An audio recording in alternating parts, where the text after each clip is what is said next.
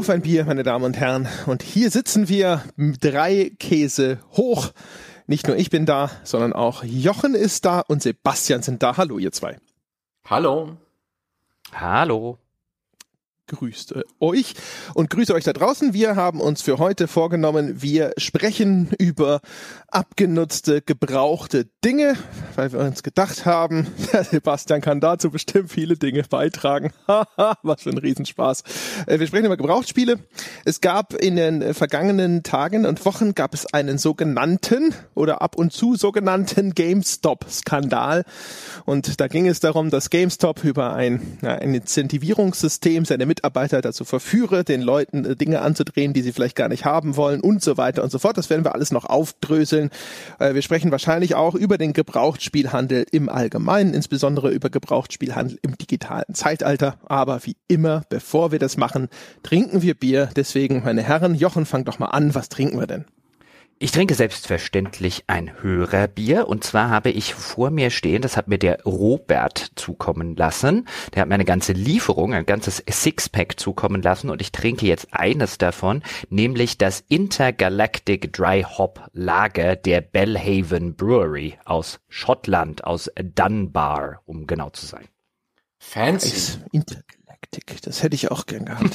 Das habe ich mir gedacht. Ich habe es extra ausgewählt für den Podcast, weil ich gedacht habe, sobald der André Intergalactic Dry Hop Lager hört, ist er neidisch.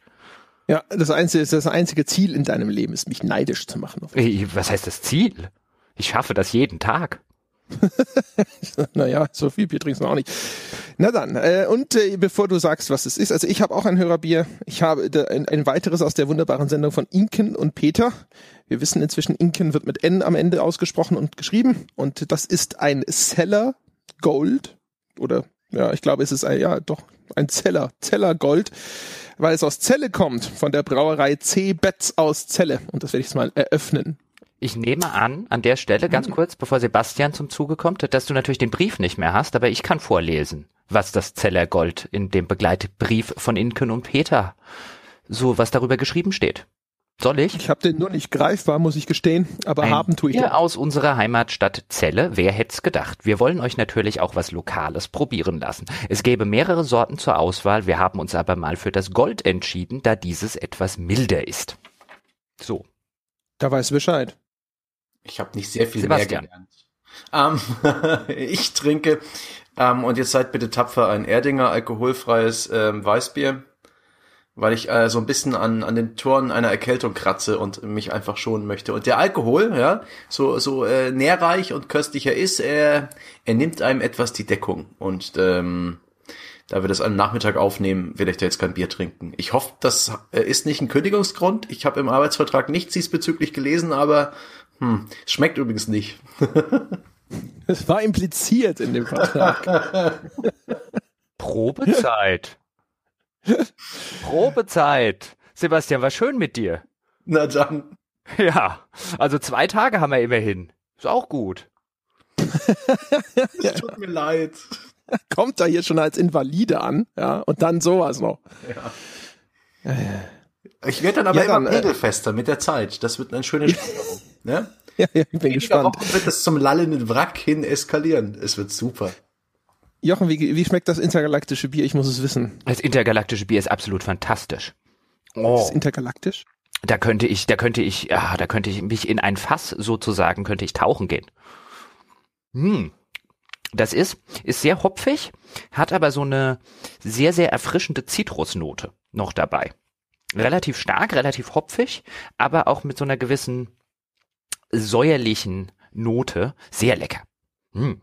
Also genau mein mein Ale. Oder ist ja ein Lager. Schmeckt aber fast wie ein Pale Ale. Hm. Nett. Also das Celler Gold schmeckt ein bisschen wie einen, wie entweder ein etwas herbes Helles oder wie ein sehr mildes Pilz. Je nachdem, wie man das sehen will. Finde es sehr nett, muss ich gestehen. Das kann man eigentlich ganz gut reintrinken. Ist so ein bisschen, so ein bisschen wässrige Plörre, ein bisschen herb. Das ist genau mein Ding. Du weißt ja, so Sachen, die man so runtertrinken kann, so ein bisschen aromatisiertes Wasser, das kann der André. Als ein Greenhorn hier in dieser ganzen Veranstaltung habe ich eine Frage. Ich habe bereits zwei E-Mails bekommen mit Bierangeboten und werde da jetzt auch gleich in Verhandlungen treten.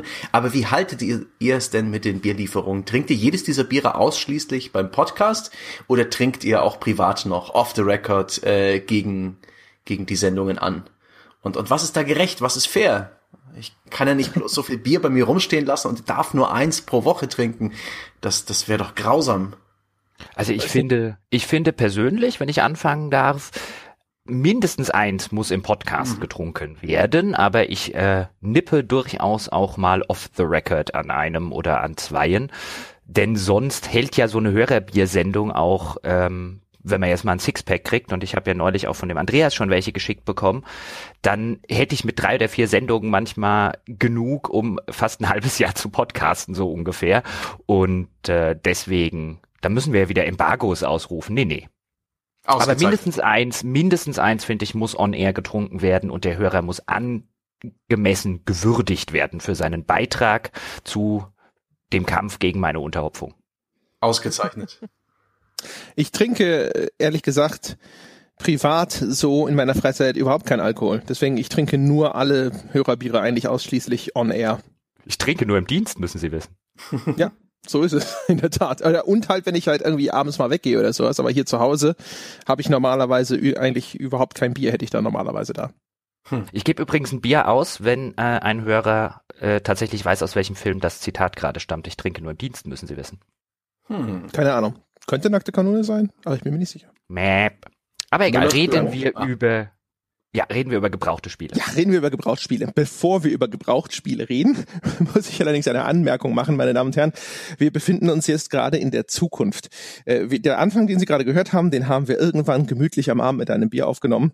Und seitdem haben uns Technikprobleme in den Wahnsinn getrieben, äh, die wir immer noch nicht ganz gelöst haben. Aber wir hoffen, jetzt äh, schaffen wir es so ein bisschen mit Hängen und Würgen und nur drei Reifen über die Ziellinie bei diesem Podcast.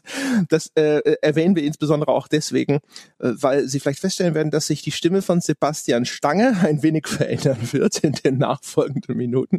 Der hat sich nämlich ein bisschen erkältet und da wir jetzt schon, ich glaube, den fünfzigsten Anlauf nach zwei, drei Tagen für diese Aufzeichnung wagen, hat, ist der Krankheitsverlauf sozusagen schon ein wenig weiter fortgeschritten. Sebastian, sag doch mal was in deiner schönsten Darth Vader-Stimme. Ich hätte das ähm, alkoholfreie Weißbier nicht trinken dürfen. Ich glaube, das, das hat mich verhext. Ja, das war ja klar, dass, dass das schlechtes Karma gibt. So, nach dieser äh, kleinen äh, Randbemerkung reden wir über Gebrauchsspiele. Und bevor wir über Gebrauchsspiele reden, gibt es einen kleinen Monolog von mir, damit ich hier so ein bisschen die Ausgangslage skizziere. Das Ganze ging los. Wir hatten einen Thread bei uns im Forum und der trug den Titel Heiko Klinge, Doppelpunkt, die Spieler sind mit Schuld am GameStop-Skandal. Und da hat sich eine sehr nette Diskussion entwickelt. Ähm, Dieses Video, das in der Überschrift referenziert wird, das ist ein Videokommentar von Heiko, das hat er auf der GameStar gemacht. Und da argumentiert er, dass im Grunde genommen die Spieler mitschuld seien an besagtem GameStop-Skandal, weil sie ja wie bekloppt eben Gebrauchtspiele kaufen. Das heißt also dadurch, dass die Leute gebraucht spielen, dem Gebrauchthandel einen so großen Zuspruch schenken, machen sie dieses Marktsegment erst so attraktiv. Und wäre dem nicht so, dann wäre das natürlich auch alles kein solches Problem. Wie kommt er auf die Idee? Worum geht's überhaupt bei diesem GameStop-Skandal? Der sogenannte GameStop-Skandal. Da geht es darum, dass die Firma GameStop, eine große Einzelhandelskette von Fachgeschäften für Computerspiele, insbesondere in den U S A sehr verbreitet, aber auch in Deutschland inzwischen sehr oft anzutreffen, die haben eine Art Bonus und eine Art Bewertungs- und Einstufungsprogramm für ihre Mitarbeiter eingeführt. Und da geht es darum, dass die in verschiedenen Kategorien, Kategorien Punktzahlen erreichen sollen und können und müssen, die gekoppelt sind an zum Beispiel Verkaufsquoten von Gebrauchtspielen oder an die Verkaufsquote von diesen Zusatzversicherungen, die GameStop anbietet und so weiter und so fort. Und wenig überraschend, die Kategorien, die da existieren, sind vornehmlich natürlich genau die Dinge, wo GameStop eine besonders große Marge hat. Eine Marge, wer es nicht weiß, das ist das, was der Händler tatsächlich sich am Ende in die eigene Tasche stecken kann nach Abzug seiner Einkaufskosten. Das heißt, wenn er ein Spiel für fünfzig Euro einkauft, ist dann für sechzig Euro wieder verkauft, hatte also eine Marge von zehn Euro oder ungefähr zwanzig Prozent.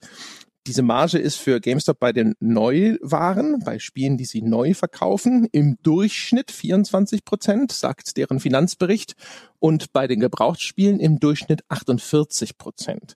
Und ja, da können wir schon relativ deutlich erkennen, wo GameStop wirklich die meiste Kohle macht, und dementsprechend versucht also diese Handelskette überall, wo sie nur können, den Gebrauchthandel zu pushen. Und das, was das Ganze dann jetzt eben zu diesem besagten Skandal, nennen wir es mal Skandelchen, gemacht hat, war, dass Berichte aufgekommen sind, insbesondere von aktiven oder ehemaligen GameStop-Mitarbeitern, dass durch dieses Bonusprogramm, durch dieses Bewertungsprogramm, das sie da eingeführt haben, die Leute Angst haben, dass sie ihren Job verlieren, wenn sie eben nicht große Mengen an Gebrauchtspielen verkaufen. Und immer dann, wenn zum Beispiel ein neuer Titel, ein begehrter neuer Titel erscheint, dann geht natürlich der Gebrauchtverkauf in die Knie. Und äh, da gibt es dann Geschichten, dass dann eben diese Neuware irgendwo zumindest in Teilen erstmal ein bisschen versteckt wird, dass man versucht, die Kunden zu beschwatzen, dass sie das eben doch gebraucht kaufen sollen. Und dass zum Beispiel, wenn ein Titel, da wurde das Beispiel Watch Dogs zwei genannt, wenn das im Angebot ist für dreißig Euro, also GameStop eine große Sonderangebotsaktion auslobt, dass das dann eben auch mal im Lager verschwindet, damit man den Kunden das gleiche Spiel für fünfundfünfzig Euro gebraucht andrehen kann, wenn sie nun als zukünftige Watch Dogs zwei Besitzer in diesen Laden marschieren. So, das ist sozusagen in den gröbsten Zügen die Ausgangslage für diese Diskussion. Im Forum ging es dann später nämlich auch noch darum, ist, wie ist denn das? Wie ist das mit den Gebrauchsspielen? Wie sind die zu behandeln bei digitalen Gütern und so? Deswegen dachten wir uns, das ist ein weites Feld, das ist durchaus interessant. Aber fangen wir mal an mit diesem GameStop-Skandal. Jochen, wie würdest du sagen, ist denn dieses Skandälchen zu bewerten? Wie kommt das bei dir an? Bist du entrüstet oder zuckst du mit den Schultern? Ah, ich glaube, das muss man ein bisschen differenziert betrachten. Ähm, zum einen nämlich erstmal auf so einer ganzen, ganz fundamentalen emotionalen Ebene. Also niemand mag es, und das ist natürlich auch völlig verständlich, wenn er von einem Verkäufer oder wenn er von einem Händler angelogen wird oder sich von ihm sozusagen sogar betrogen fühlt. Und wenn wir jetzt das Beispiel, das explizite Beispiel mit Watch Dogs zwei nehmen, was du gerade erwähnt hast, dann haben wir schon den Fall. Also wenn ich mir jetzt vorstelle, ich gehe in den GameStop, weil ich irgendwo eine Werbung gesehen habe, dass es Watch Dogs zwei für neu für dreißig Euro gibt. Und dann stehe ich da und dann erklärt mir dort der GameStop-Mitarbeiter, hm, nee, sorry, ist ausverkauft, haben wir nicht mehr, was auch immer er dann für eine im Nachhinein Lüge mir auftischen würde, und will mir dann für fünfundfünfzig Euro ein Gebrauchtspiel verkaufen. Und ich stelle im Nachgang fest oder erfahre, das war halt alles nur gelogen, die haben das irgendwo in ein Lager geräumt, um mir eben das Gebrauchsspiel anzudrehen, dann komme ich mir natürlich ein bisschen beschissen vor. Und dann ärgere ich mich natürlich. Und das ist auch vollkommen legitim. Das ist aber auch nicht GameStop-exklusiv. Also ich ärgere mich zum Beispiel auch über Klamottenverkäufer, die einfach bei allem, was ich anprobiere, sage, dass ich darin total fantastisch aussehe. Äh, auch wenn sie damit natürlich recht haben. Ich äh, ärgere mich zum Beispiel über einen Elektroverkäufer, der mir das teuerste Gerät, die teuerste Waschmaschine andrehen will zum Beispiel, die ich überhaupt nicht brauche, und wo ich dann halt einfach merke, okay, der will halt einfach nur dick Kohle oder dick Marge machen. Natürlich ärgert mich das als Kunde, das ist auch völlig normal. Ich ärgere mich zum Beispiel auch, wenn ich am Wochenende irgendein Prospekt angucke von irgendeinem Discounter, der ein super duper Angebot hat, und ich komme montags um zehn hin und stelle fest, es ist nicht mehr, nicht eins mehr davon da, und ich merke mal wieder, okay, ich bin wieder auf so ein Lockvogelangebot reingefallen. Natürlich ärgert mich das. Und das ist auch völlig verständlich, und da kann man den Ärger, kann man, finde ich, da auch niemandem absprechen, weil das sind Methoden, die man auch kritisieren darf und kritisieren muss. Aber wenn wir bei diesem Watch Dogs Beispiel bleiben, das du gerade genannt hast, dann ist der andere Punkt, also die die rationalere Ebene ist, ich bin für einen dreißig Euro Neuspiel zu GameStop gegangen, die erzählen mir, es sei nicht mehr vorhanden, aber ich könnte für fünfzehn Euro mehr, oder nee, in dem Fall sind es sogar fünfundzwanzig Euro mehr, ein Gebrauchtes kaufen. Wenn ich da nicht auf dem Absatz kehrt mache und mir denke, zu euch Pennern komme ich nie wieder, und das sogar kaufe, dann bin ich auch selber dran schuld, oder Sebastian? Oh mein Gott. ähm, das ist, wie, wie du es schon ansprichst, ist alles relativ differenziert, und ich sehe auch den großen Skandal nicht, denn äh, aus zwei Gründen. Zum einen ist der Käufer heutzutage relativ mündig, mündiger als in den letzten Jahren, denn heutzutage sehe ich auch in den großen Märkten ähm, immer wieder Leute mit Smartphones rumstehen, die die Preise mit dem Internet kontrollieren. Ähm, da gibt's ja auch inzwischen Apps dafür, wo man bloß Barcodes scannt und man bekommt den besten Preis im Netz. Das, ja, Das ist in meiner Meinung nach inzwischen sehr vielen Leuten bekannt. Und äh, wenn jemand vor dieser Situation steht, er weiß, das Spiel kostet dreißig Euro und er lässt sich doch eins für fünfundfünfzig aufschwatzen. Wenn das dem Verkäufer gelingt, äh, dann ist es sicherlich ärgerlich für den Kunden, wenn ihm das langsam dämmert, und da ist es ein sehr guter Verkäufer. Aber ähm, da spielt eben noch die andere Sache rein. Äh, das ist, was GameStop macht, ist relativ prototypisch für den Einzelhandel oder für gewisse Ketten oder für, für die, ja, den Zustand des Kapitalismus. Ähm, es ist ein U S-Unternehmen, ähm, da ist Verkaufen nahezu eine heilige Eigenschaft, ein Sakrileg, das muss man können. Äh, jeder kann es zum Millionär schaffen. Dieses ganze Bonuspunktesystem, äh, dieses Circle of Life, äh, diese Mitarbeiterbewertung, das gibt's ja auch so zum Beispiel in Callcentern und in anderen eher so performancegetriebenen Berufen. Ich finde das prinzipiell nicht gut, und aber ich sehe das halt auch überall sonst. Ich sehe auch sonst in großen Elektronikmärkten, wenn da irgendwie so eine Mehrwertsteuer-Zurückrabattaktion ist, dass die Spielkonsolen weggeräumt werden, weil die ja so eine Art Festpreis haben. Ähm, ich werde bei der Post gefragt, wenn ich ein Paket abgebe, ob ich denn schon ein kostenloses Girokonto habe. Und das müssen die mich fragen, weil sie auch dazu aufgefordert werden und weil sie bestimmte Art Quote zu erfüllen haben.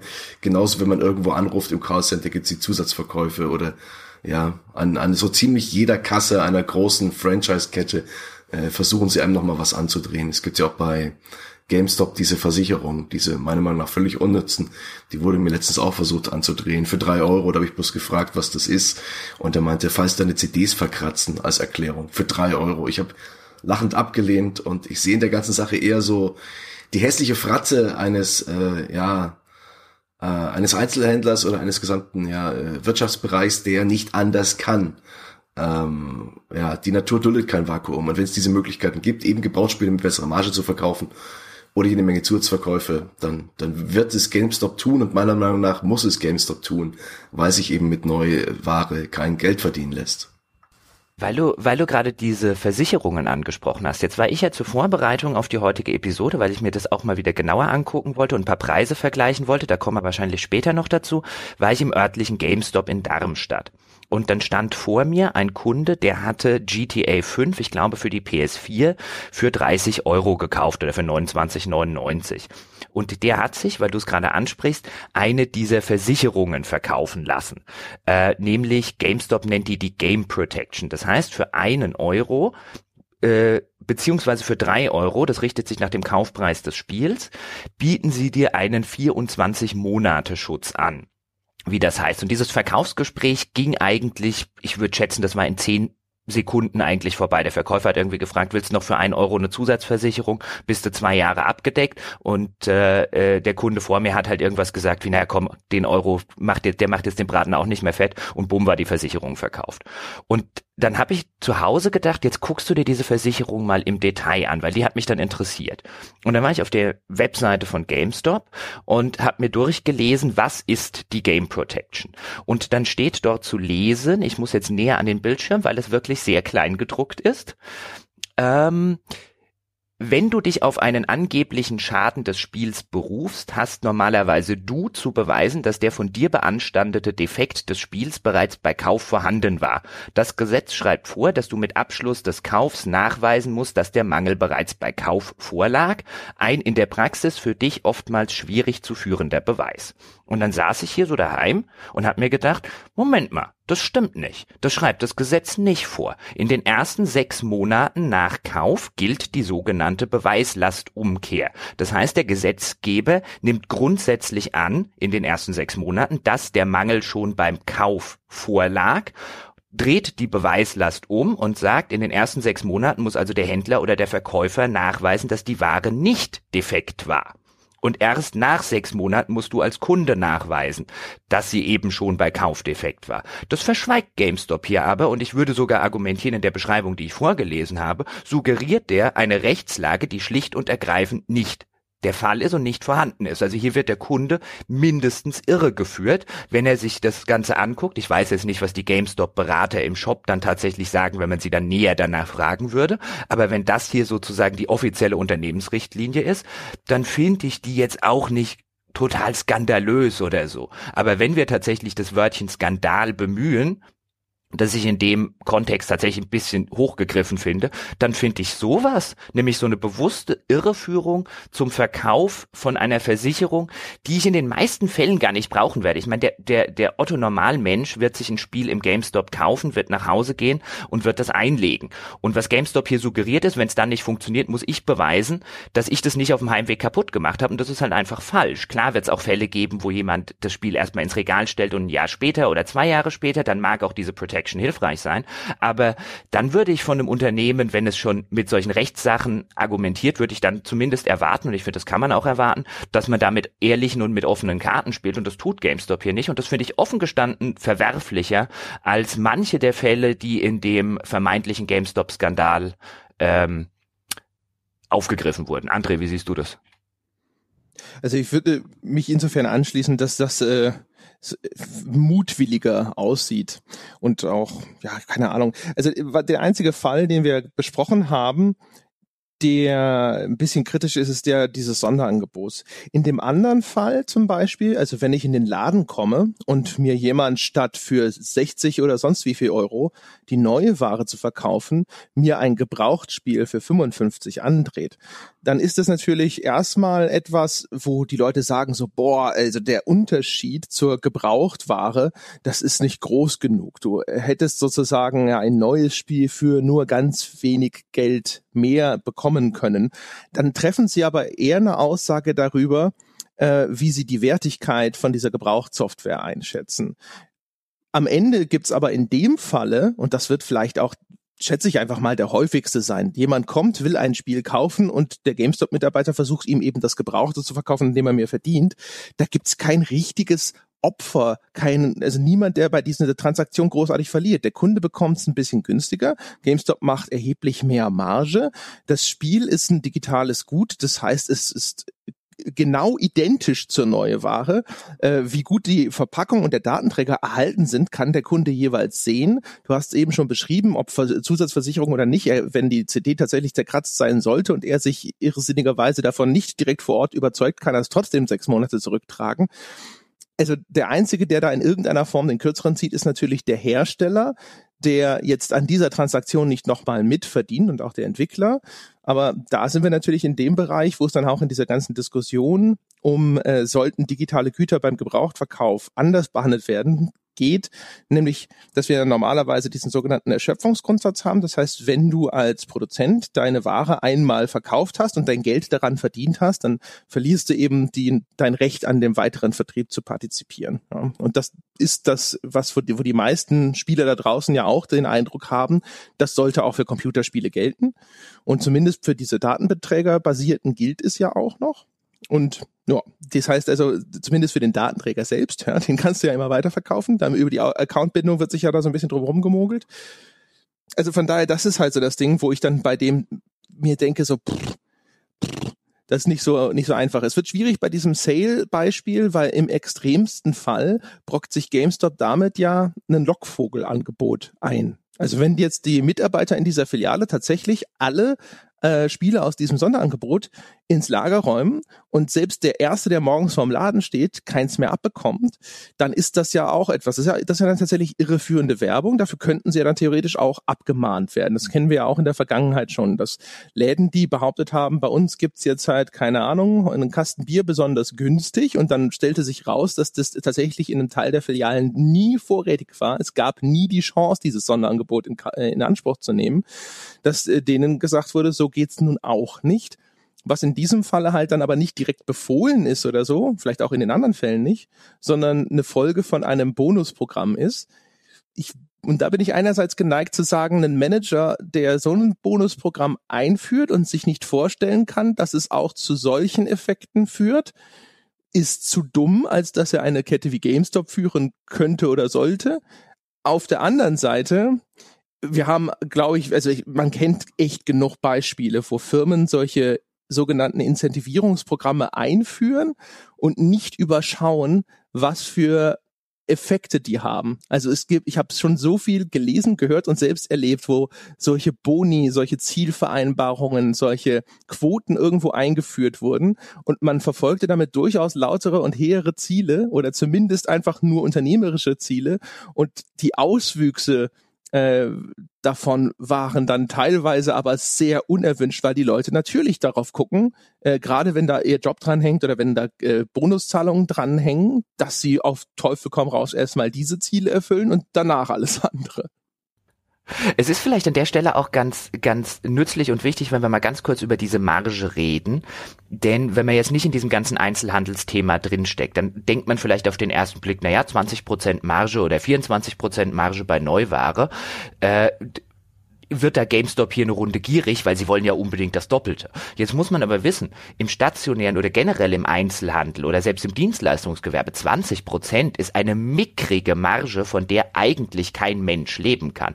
Also nur mal so zum Vergleich, ein Buchhändler hat in der Regel eine Marge von zweihundert bis dreihundert Prozent, nicht von zwanzig. Oder auch einen, jeder Kneipier zum Beispiel rechnet oder auch in Restaurants rechnet man in der Regel mit dem Faktor drei. Das heißt, alles muss dreimal so teuer sein, wie man es einkauft. Also auch da dreihundert Prozent. Und von den zwanzig Prozent, die GameStop bei der Neuware bekommt, und nach meinen Informationen, auch da habe ich mich vorher ein bisschen schlau gemacht, bezieht GameStop seine Ware direkt von den Herstellern. Das heißt, da hängt auch kein Großhändler mehr dran, wie das früher zum Beispiel gerade bei den kleinen Läden sehr üblich war, dass die die Ware eben nicht direkt vom Hersteller bezogen haben, sondern von einem Großhändler. Also GameStop nach meinen Informationen bekommt die direkt vom Hersteller und bekommt eine Marge von um die zwanzig Prozent eingeräumt. Davon können die nicht leben. Das wird nicht funktionieren. Das wird nie funktionieren, weil du, weil halt noch so viele andere Sachen dranhängen, wie die Personalkosten, wie Strom, Wasser und der ganze Spaß und wie natürlich auch die Ladenmiete, weil ein GameStop ist darauf angewiesen, dass er in Fußgängerzonen präsent ist, wo das meist jugendliche Publikum auch Fuß läufig sozusagen dran vorbeikommt.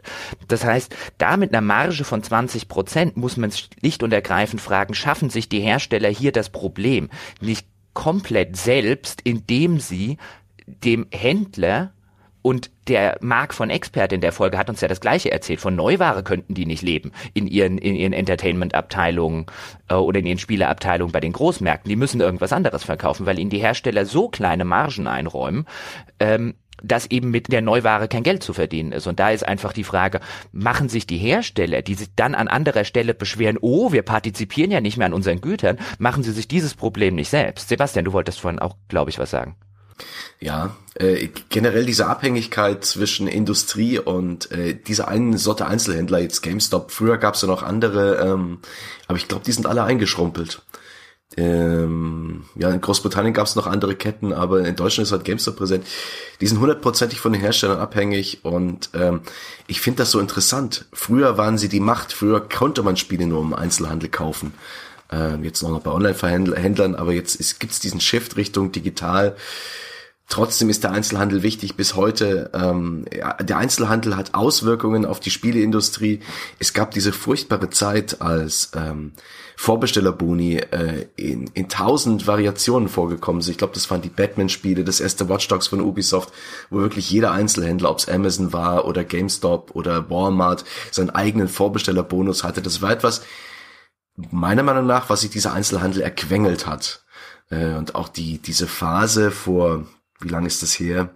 Fünf bis zehn Jahre, als Konsolenspiele plötzlich Online-Codes hatten, damit man den Mehrspielermodus nur mit Neuware spielen kann, indem man diesen Code einlöst, oder dann eben diesen Mehrspielermodus für zehn Euro nachkaufen muss, um eben auch Gebrauchtspiele ein bisschen einzudämmen, um äh, die Hersteller an Gebrauchtspielen verdienen zu lassen. Das ist so interessant und ähm, gleichzeitig verdient der Einzelhändler dann nichts mehr an der Neuware-App. Er, er, die Ketten haben Wert drauf gelegt auf Vorbestellerboni. Sie verdienen sehr viel mit Vorbestellungen. Es gibt in jedem GameStop dieses Regal mit diesen äh, brandneuen Spielecovers für all die geilen Spiele, die in den nächsten Wochen und Monaten erscheinen. Und instinktiv läuft man hin und nimmt sie in die Hand und denkt sich, ist es jetzt schon? Ah nein, Vorbestelle. Dem wird sehr viel ja. Platz gewidmet. Aber ähm, letztendlich, sobald die Spiele erschienen sind, und das ist das... Äh, Das Verrückte an der Geschichte, sind sie eigentlich nichts mehr wert für den Händler. Und der muss sie lieber gebraucht verkaufen. Was für eine vertrackte Situation, was für eine seltsame Abhängigkeit. Ich denke mal, auf die kann man noch ein bisschen genauer eingehen. Das ist ein spaßiges Thema. Das stimmt. Das ist überhaupt echt, das ist ein, ein guter Einwand auch, also beziehungsweise eine gute Beobachtung. Also das haben wir ja auch alle gesehen und es wurde ja auch viel thematisiert. Es wurde ja ganz viele Maßnahmen ergriffen, um dafür zu sorgen, dass Gebrauchthandel entweder a, unattraktiver wird oder in einer Form äh, ge- durchgeführt wird, wo der Hersteller vielleicht noch ein bisschen was dran verdient. Also diese ganzen Geschichten, wie zum Beispiel, dass ähm, du eine Multiplayer-Map dazu bekommst, die aber dann irrwitzigerweise nur als Download-Code mit im Spiel drin war.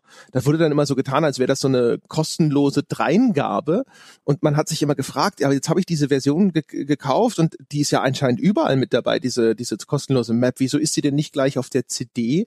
Und das war ja auch, damit man eben diesen Code einlöst, der ist dann verbraucht und wenn man es dann gebraucht weiterverkauft, dann hat man sozusagen künstlich einen Verschleiß eingeführt. Jetzt ist auf einmal die Gebrauchtware nicht mehr gleichwertig mit der Neuware, weil dieser Bonusinhalt fehlt. Das ist natürlich ein ganz ulkige Krücke sozusagen, so Behelfsinstrument, um ein digitales Gut auch beim Gebrauchtverkauf abzuwerten, weil es ja ansonsten natürlich identisch ist.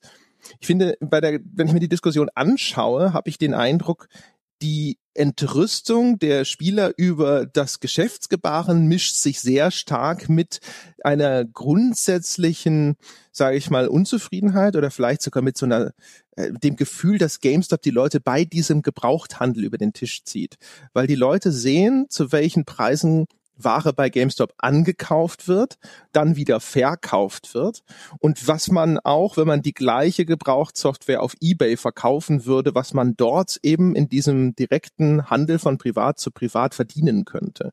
Und da sind natürlich dann klaffen große Unterschiede. Also ein Spiel, das ich für, keine Ahnung, vierzig Euro auf eBay noch loswerde, das kauft dann GameStop für zwanzig, zehn Euro an. Und die Leute haben natürlich das Gefühl, das ist ja dreist, das ist ja unverschämt.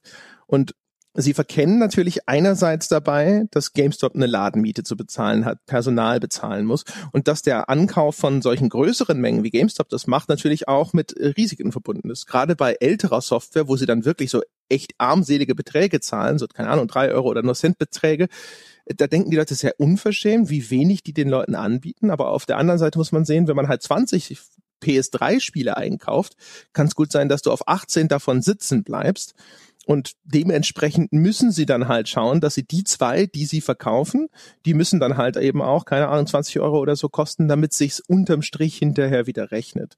Das ist, glaube ich, ein, ein Missverständnis, was aber dazu führt, dass man das Gefühl hat auf Spielerseite, dass der Laden ohnehin schon ziemlich dreist ist.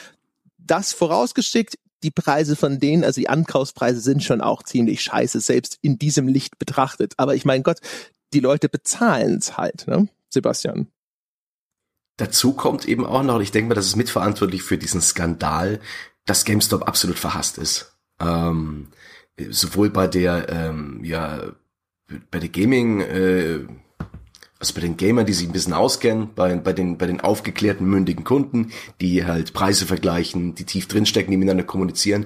Gerade in den U S-Foren, in den U S A hat GameStop einen unglaublich schlechten Ruf. Es gibt diesen Total Biscuit, äh, John Bain, den YouTuber, der hat früher mal bei GameStop gearbeitet und ich habe vorher noch versucht, eins dieser Videos zu finden. Der rastet regelmäßig mal aus, wenn es wieder irgendwas bei, bei GameStop gibt, äh, irgendeine News über GameStop und kotzt sich dann mal wieder zehn Minuten lang aus, wie beschissen dieser Laden ist. Aber da geht's nicht um um solches skandalöses Verhalten, da geht's nicht um Betrug, sondern einfach nur äh, um die Masche, dass halt Profite absolut im Vordergrund stehen, dass, es, äh, dass du als Angestellter nicht dazu da bist, den Kunden zu beraten oder zu helfen, sondern einfach nur so viel wie möglich von den äh, Produkten anzudrehen, die Marge machen. Konkret Versicherungen und Gebrauchtspiele oder eben so Bullshit-Dienstleistungen wie irgendwelcher Konsolenservice. Ich glaube, teilweise hat GameStop auch Ähm, deine Konsole geupdatet, das heißt, ins Internet angeschlossen und eine Taste gedrückt für ein schönes Geld und äh, das spielt da, finde ich, mit rein, dass GameStop einen sehr schlechten Ruf genießt und ich kann den auch verstehen, denn für mich wirkt GameStop eben nicht wie wie wie ein Spieleladen, in dem ich gut beraten werde, sondern eher wie so eine relativ anonyme, pragmatische Rausgebe-Theke für Videospiele, die ich halt jetzt da kaufen muss, weil ich nicht dran gedacht habe, mir das online vorzubestellen. So zumindest empfinde ich meinen GameStop-Einkauf immer wieder mal. zu, zu dem GameStop-Einkauf und zu dem, was du gerade gesagt hast, Sebastian, das finde ich sehr spannend, weil ich habe im Rahmen dieser Diskussion auch immer wieder gelesen, wie schlimm es sei, dass es heute nur noch GameStop gäbe und die hätten ja die ganzen schönen kleinen Einzelhändler von früher, die auch Gebrauchtspiele gehabt hätten, die hätten die ja vertrieben und da wäre man ja noch, oder in den Bankrott getrieben und da wäre man ja noch gut beraten worden. Bei dieser Diskussion, sowohl was die Wirkung und den Ruf von GameStop angeht, als auch die Wirkung und den Ruf von kleinen Händlern, spielt, glaube ich, so eine gewisse Sozialromantik auch noch eine Rolle. Weil GameStop, große Kette, böse. Kleiner, armer Einzelhändler, der von GameStop vom Markt verdrängt wurde, gut. Und nun ist es zumindest in meiner Erfahrung so, und ich habe im Laufe der Jahre einige Artikel über Gebrauchtspielmarkt, Margen und so weiter ähm, verfasst und da mit kleinen Einzelhändlern geredet, die heute ein bisschen verklärt dargestellt werden. Die haben alle so operiert wie GameStop. Alle. Die haben das zwar nicht an die große Glocke gehängt, aber unter der Hand haben die alle gesagt, ja klar ziehe ich die kleinen äh, Jungs, die mit ihren Spielen kommen, letztlich über den Tisch, aber ich muss hier halt einfach diese Marge aufrufen. Ich kann denen nur Kleckerbeträge für ihre Spiele geben, weil davon lebe ich. Von der Neuware kann ich nicht leben. Ich brauche hier an dieser Gebrauchtware, brauche ich diesen Faktor, den ich eigentlich brauchen würde, nämlich mal drei. Ansonsten kann ich hier den Laden zumachen. Das heißt, wer damit Gebrauchtspiele in dieser Zeit, die haben alle so operiert wie GameStop. Bei GameStop ist es jetzt halt wesentlich, also A, kommt dieses ganze Kette, Kapitalismus und so weiter Ding dazu und B, ist es natürlich auch viel transparenter, weil man häufig auch die Preise von GameStop natürlich direkt im Netz nachladen, äh, nachlesen kann. Und dann sind wir wieder bei dem, was André vorhin gesagt hat, nämlich die Preise sind auch in dem Licht sehr gering, finde ich nicht. Also ich war jetzt ja bei GameStop und habe mir zum Beispiel Resident Evil sieben angeguckt. Und in Resident Evil sieben kostet bei GameStop neu siebzig Euro, gebraucht fünfundfünfzig Euro und wenn ich es eintausche, kriege ich entweder achtzehn Euro bar oder dreiundzwanzig Euro Store Credit. Und natürlich, du hast vollkommen recht, André, mit dem, was du vorher gesagt hast, jetzt, jetzt sehe ich die achtzehn Euro. Und dann denke ich als Spieler natürlich auch, seid ihr denn noch ganz dicht? Ähm, bei eBay werde ich das für dreißig oder vierzig los. Äh, habt ihr sie noch alle? Aber das ist genau dieses, wenn du dann den Gebrauchtpreis von fünfundfünfzig nimmst, in etwa dieses mal drei, was GameStop einfach braucht. Würden die dir dreißig oder vierzig geben, könnten die ihren Laden zumachen. Und jetzt kann man sagen, dann sollen sie ihren Laden halt zumachen, ohne GameStop vermisse ich nichts, ist ja legitim, dann geht nicht hin. Aber die Leute, die es benutzen, ähm, die bekommen dann, und dann komm, kann man so rum eine Rechnung aufmachen, wenn ich da jetzt hingehe und kaufe mir für fünfundfünfzig Euro ein Resident Evil, dann habe ich im ersten Schritt schon mal fünfzehn Euro gespart. Wenn ich es denn bei GameStop gekauft hätte, ich kann natürlich auch gucken, ob es im örtlichen Mediamarkt oder bei Amazon oder wo auch immer neu für günstiger als siebzig Euro, aber da bin ich ja in meiner eigenen Verantwortung als Kunde. Jetzt habe ich das für fünfundfünfzig gekauft, jetzt spiele ich das in drei Tagen durch. Jetzt trage ich das wieder in den GameStop und bekomme einen Gutschein von dreiundzwanzig Euro, für das ich mir jetzt, was weiß ich, Tales of Berseria kaufe, wenn ich da Lust drauf habe. Das heißt, ich habe Resident Evil netto für dreißig Euro gespielt. Das ist ein fairer Deal. Ja, also mit der Rechnung, da kann man schon leben. Ich bezog mich vor allem so auf äh, manche Ankaufspreise. Ich bin mal äh, zum GameStop gegangen vor vielen, vielen Jahren und äh, wollte da so ein paar, ich sag mal, Klassiker verkaufen. Und da war es schon, sage ich mal, naja, ein wenig, ein wenig arg, weil die nicht, glaube ich, einkalkulieren, wenn bestimmte ältere Spiele nachgefragt sind. Oder vielleicht äh, wissen sie das durchaus und äh, haben da vielleicht einen Flag, so auf jeden Fall ankaufen, aber sie behandeln die halt auch so wie alt und nix wert. Ähm, aber das ist wurscht, weil was du, was du sagst, das Das stimmt. Ich kann das sogar aus eigener Beobachtung äh, bestätigen, weil ich, ich stand im Laden bei einem dieser netten kleinen Spielehändler und äh, habe sogar mitverfolgt, da kam ein, ein Jugend, Jugendlicher, aber gerade so, also für mich ein kleiner Junge da rein und der hatte die Tomb Raider Spiele damals für, ich glaube sogar noch P S eins, ist echt lange her, dass das geschehen ist, mit dabei und hat die äh, eingetauscht oder wollte sie in, quasi so in Zahlung nehmen lassen für irgendein neues P S zwei Spiel damals. Und also ich kann die genauen Preise oder die genaue Verhandlung kann ich nicht mehr erinnern, aber ich weiß, ich stand daneben und ich musste mir so auf die Zunge beißen, ähm, weil weil ich dachte so, boah, das kann ja wohl nicht wahr sein. Tu das nicht, Junge. Du, wenn du das Zeug einzeln irgendwo online verkaufst, du kriegst genug, um dir dieses PlayStation zwei Spiel zu kaufen und du hast noch genug übrig, um dir, keine Ahnung, noch ein anderes Gebrauchtes zu holen. Also da, da hatte ich echt so den Eindruck, so mein Gott, und das da werden, und das gilt garantiert, das gilt auch für GameStop. Also ich habe äh, mit jemandem gesprochen, ich kenne zwei Menschen, die waren früher mal Store Manager bei GameStop, also die haben eine dieser Filialen geführt. Und auch die haben gesagt, ja, es sind natürlich in erster Linie gerne die Ahnungslosen Und ja, die werden natürlich jetzt gemessen an dem, was sie auf anderen Wegen für diese Spiele bekommen könnten, über den Tisch gezogen. Auf der anderen Seite ist es halt sozusagen das Angebot. Du kannst da komfortabel hingehen, du legst das Zeug auf den Tisch, du kriegst direkt eben diesen Store-Credit oder du tauschst es ja auch häufig ein gegen irgendwelche andere Software, für die du dann weniger bezahlst oder die du dann ganz kostenlos bekommst. Und das war's. Also das ist, das ist sozusagen das große Angebot. Und wer sich nicht die Mühe macht, irgendwelche seine anderen Optionen auszuloten, ich sag mal, der ist dann in, in im Rahmen selbst schuld. Ich find's immer selber. Ich stehe immer selber ein bisschen da und denke mir, wenn es gerade so um vierzehnjährige oder sowas geht, oder dann habe ich da trotzdem ehrlich gesagt einen leicht pelzigen Geschmack auf der Zunge. Das kann ich ja auch voll und ganz verstehen. Ich meine, ich habe jetzt wahrscheinlich echt so ein bisschen wie der, wie der GameStop. GameStop-Apologet geklungen bislang in der Diskussion, und eigentlich ist mir dieses, dieses, die, diese kapitalistische Corporate-Welt verteidigen normalerweise so ein bisschen zuwider, weil das gar nicht meine ist, weil ich dann eben auch immer so diesen pelzigen Geschmack, wie du jetzt gesagt hast, insbesondere wenn es jüngere Leute oder in manchen Fällen auch ältere Leute betrifft. Deswegen, ich bin da gar kein so riesengroßer Fan davon. Aber wenn man diese Diskussion führt, dann muss man sie intellektuell ehrlich führen. Und dann reden wir darüber, dann musst du die auf alle Gebrauchtsachen anwenden. Weil das gleiche Phänomen, da jetzt nur auf GameStop drauf zu hauen, das ist halt unredlich. Das gleiche Phänomen hast du, kauf dir einen Neuwagen und fahr nach zwei Jahren zu einem Gebrauchtwagenhändler und guck, was der dir dafür gibt. Selbe Prinzip, selbe Phänomen, das hast du überall im Gebrauchthandel. Das ist einfach normal. Dann hast du diese Zwischenhändler, die quasi für den Service leben, dass du dir die Arbeit nicht machen musst, dass du jetzt dein Auto nicht fotografieren musst, musst online stellen ähm, bei irgendeiner Plattform, dann musst du Termine ausmachen mit Leuten, die Probefahrten machen müssen, dann musst du dir denen ihre Ausweise geben, das muss einen Kaufvertrag aufsetzen, das nimmt dir halt der Händler alles ab, dafür will der sein Geld. Das ist völlig normal, das ist überall im, Gebraucht, äh, im Gebrauchtmarkt so. Und jetzt kann man natürlich sagen, das finde ich scheiße, weil da werden auch teilweise Leute über den Tisch gezogen, auch im, bei, bei dem Beispiel des Gebrauchtwagens natürlich auch. Da fährt bestimmt jemand sein Auto hin, der bei, bei eBay oder bei Autoscout vierundzwanzig oder wo auch immer zweitausend Euro mehr für das Ding bekommen hätte. Klar, davon leben die. Aber dann muss man die Diskussion redlich führen und nicht nur an einem Beispiel von GameStop und dann einen Skandal draus konstruieren, sondern dann muss man sie redlich führen und dann muss man sagen, wenn das dein Argument ist, dann musst du den kompletten Gebrauchtmarkt abschaffen. Wir haben ja übrigens, du hast ulkigerweise gesagt, dann sollen die Leute da nicht hingehen und dann, oder beziehungsweise dann müssen die auch irgendwann ihren Laden zumachen. Und ironischerweise, das ist ja auch das, was geschieht, wenn man sich das anschaut. GameStop ist ja schon in diesem Prozess, die schließen Hunderte von Filialen in den letzten Jahren und die sind allgemein dabei, ihre ihre Standorte umzubauen und sich zu so einer Art Elektronikmarktkette anscheinend umzubauen, weil die wahrscheinlich auch sehen, dass ihr Geschäftsmodell endlich ist mit dem Übergang auf den digitalen Vertrieb.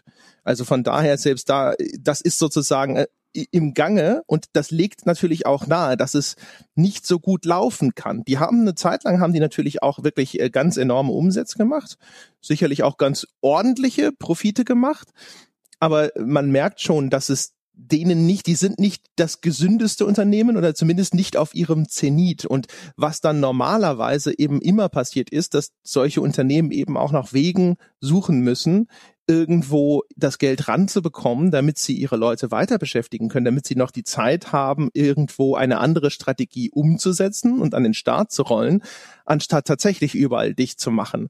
Und das ist halt auch so ein Ding. Ich ja, habe auch erzählt bekommen, dass die, dass die Bezahlung natürlich bei GameStop ziemlich miserabel ist. Ich habe irgendwo gehört von jemandem, der war Store Manager. Das ist jetzt echt schon viele Jahre her. Das kann heute anders sein. Aber er hat gesagt, ohne diese Bonuszahlungen läufst du da mit eintausendfünfhundert Euro netto raus. Als Store Manager, als jemand, der diese Filiale führt. Und nur wenn du eben diese Quoten erreichst, dann kommst du tatsächlich auf einen Gehalt, von dem jemand, der vielleicht auch zum Beispiel eine Familie noch unterstützen muss, irgendwie leben kann. Ähm, Das setzt diese Leute natürlich unter Druck. Und natürlich kommt es dann teilweise zu solchen Auswüchsen. Garantiert nicht überall. Das ist ja auch in der Berichterstattung querbeet so gewesen. Man hat immer gesehen, dass da vereinzelt durchaus auch Stimmen von GameStop-Mitarbeitern waren, die gesagt haben, nein, so ist das nicht. Wir werden nicht dazu gezwungen. Das sind halt sozusagen die fauligen äh, Äpfel, ne, die schwarzen Schafe, die sowas machen. Wir machen sowas nicht und da kriegen wir jetzt deswegen auch nicht auf die Finger und wir kommen trotzdem klar. Aber wenn so ein Druck entsteht, dann werden natürlich die Leute in manchen Fällen übertreiben und in anderen Fällen sogar absichtlich irgendwo versuchen, Leute in die Irre zu führen. Ich finde das super, dass du äh, jetzt gerade diese, äh, die generellen Probleme ansprichst, dass dieser Markt für ähm, physische Spiele schrumpft. Das ist ein bisschen wie, wie Blockbuster in den U S A. Videotheken hatten dasselbe Problem, die gibt's nur schon langsam nicht mehr. Ähm, GameStop ist auf einem äh, in einem Markt unterwegs, der der tatsächlich langsam schrumpft. Das ist wie ein ein Tier, das man in die Enge getrieben hat und das schon ein bisschen verletzt ist. Und das zeigt jetzt seine Zähne, halt seine hässliche Fratze. Die Konkurrenz hat dieses Tier bereits verdrängt, äh, das Unternehmen, weil es halt offensichtlich die besten Kontakte hat. Vielleicht auch ein bisschen mehr Marge macht, weil keine Grossisten mehr dazwischen sind, denen, die, denen die Spiele verkaufen. Und es hat diese Systeme etabliert, um eben noch irgendwie äh, weiterzukommen. Ich finde das eigentlich...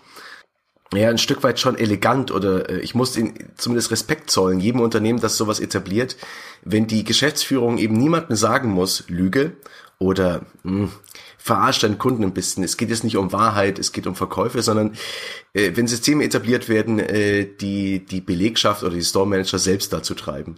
Das ist so wunderbar durchtrieben, aber es, ähm, es funktioniert. Nie, niemand hat den Befehl gegeben, äh, dennoch handeln die Leute dementsprechend. Und ich sehe hier einfach nur ein, ja, ein, ein krankes, großes Tier, das in die Enge getrieben ist und verzweifelt um sich beißt. Ich bin sehr gespannt, wie es die nächsten zehn Jahre weitergeht. Generell mit dem ganzen äh, Thema äh, physische Datenträger, Gebrauchtspielemarkt und eben auch äh, das Unternehmen. An der Stelle einfach mal ganz boshaft sozusagen eine Parallele in den Raum gestellt. Gerade die die Spielepresse sollte eigentlich sehr viel Verständnis dafür haben. Denn der, der Mechanismus ist ja im Grunde genommen ein ähnlicher, den man auch dort beobachten kann. Die Reichweiten sind immer schwieriger zu bekommen. Man muss schauen, dass man auch dort seine Quoten erfüllt. Es werden dort sicherlich auch hier und da mal irgendwelche Anreizsysteme oder auch Bewertungssysteme für die Arbeit von Mitarbeitern eingeführt, die gemessen werden an sowas wie Klickzahlen oder sowas und wozu führt es. Wir sehen an allen Ecken und Enden auf einmal mehr Headlines, die irgendwo sensationalistisch sind, die so als so, so dieses sogenannte Clickbait sind. Woher kommt das, ja? Weil da Leute auch versuchen, Zahlen zu erreichen, weil da auch teilweise eben Systeme eingeführt werden, wo es darum geht, bestimmte Quoten zu erfüllen und wo die Leute auch Angst haben, dass sie eventuell ihren Job verlieren, wenn diese Reichweiten nicht erreicht werden. Und also von daher, ich sag mal, das sehen wir überall und die, die Lehre, die man daraus ziehen kann, ist ja vor allem, dass es gefährlich ist, Für, zumindest für die Qualität des, des angebotenen Produkts, des Service, wenn man diese, diese Anreizsysteme einsetzt und sagst, wenn du das erfüllst, dann kriegst du entweder einen Bonus oder du bist sogar, also dein Arbeitsplatz ist in Gefahr. Ich würde ganz kurz noch gern was zu den eintausendfünfhundert Netto sagen, die du vorher erwähnt hast, die dir der Store Manager erzählt hat. Und das ist jetzt ja auch schon ein paar Jahre her, wie du gesagt hast. Ich finde die nicht sonderlich niedrig im, im Kontext jetzt, wenn man davon ausgeht, dass da noch Bonus draufkommt. Also eintausendfünfhundert netto dort rausgehen, bedeutet zweitausenddreihundert Euro brutto vor einigen Jahren. Ich nehme ja auch an, dass die ein bisschen mit der Zeit gegangen sein werden, auch wenn die jetzt wahrscheinlich nicht Millionäre aus ihren Store-Managern machen. Und jetzt kann man selbstverständlich sagen, hey, zwei, drei brutto ist echt nicht sonderlich viel Geld, wenn du Familie und Kinder und alles drum und dran hast. Ja, klar, aber ein Haufen Leute verdienen das. Also das ist jetzt nicht, fand ich jetzt nicht ungewöhnlich niedrig, damit äh, eintausendfünfhundert Euro netto rauszugehen. Plus eben die Boni, die dann noch dazukommen. Man, natürlich kann man sagen, man hätte gerne mehr und ich habe hier einen ganzen Store zu managen und ich habe vielleicht, was weiß ich, sechzig, siebzig Stunden Wochen, alles ja legitim. Aber ich finde, das ist jetzt kein kein Hungerlohn im gesellschaftlichen Kontext. Dafür dienen einige Leute, die wahrscheinlich sehr viel schwerer arbeiten, weniger Geld. Hierzu ganz passend, äh, ein Gebrauchtwagenhändler äh, bei einem großen, äh, bei einer großen Kette hier in Nürnberg, der verdient, äh, kürzlich rausgefunden, siebenhundertneunzig brutto. Grundgehalt, nichts anderes. Alles andere, was er bekommt, ist Provision. Und die Leute gehen mit äh, im, im Jahr fünfzigtausend bis achtzigtausend Euro nach Hause brutto. Das finde ich bemerkenswert, äh, dass sobald es um Gebrauchtware geht, äh, dass dann schon eben ausschließlich Verkaufsleistung relevant ist für für für das Gehalt der Leute und vielleicht ja interessante Parallele. Vielleicht ist mein Blick da verzerrt, weil ich als ungelernter Quereinsteiger in meinem ersten Job schon damals schon zwei Komma fünf bekommen habe. Deswegen also brutto wohlgemerkt, aber das ist halt so ein Ding. Und ich hatte teilweise mit dem Gehalt schon auch selbst als Einzelner Probleme, so ein bisschen über die Runden zu kommen, je nachdem, wo ich gerade gewohnt habe. Das waren so Zeiten, wo ich dann teilweise froh war, weil mein Konto gerade nicht überzogen war. Das heißt, ich stelle mir zumindest immer vor, wenn man dann noch Familie hat, dann ist das wahrscheinlich ein bisschen schwierig, aber kann gut sein. Keine, keine, keine, keine Frage. Ich bin nun auch ehrlich gesagt kein Fan davon, äh, von, von dem Lohnniveau, das es in sehr, sehr vielen Bereichen gibt. Also wenn man mich da jetzt fragen würde, würde ich sagen, da müssen wir dringend was tun. Und die Leute müssen anständig für ihre Arbeit bezahlt werden. Und dann müssen wir definieren, was wir unter anständig sehen. Und ich zum Beispiel sehe unter anständig erheblich mehr als äh, derzeit das vielleicht vom Staate her getan wird. Aber das ist dann wieder eine andere Diskussion. Ähm, ich finde es allerdings auch genau, was Sebastian gerade gesagt hat, einfach interessant, dass du in diesem Gebraucht-Ding, und auch das ist mir bei der Diskussion immer so ein bisschen kurz gekommen, diese Incentive-Systeme sind ein inhärenter Bestandteil eines Marktsegmentes, in dem du halt mit gebrauchter Ware operieren musst.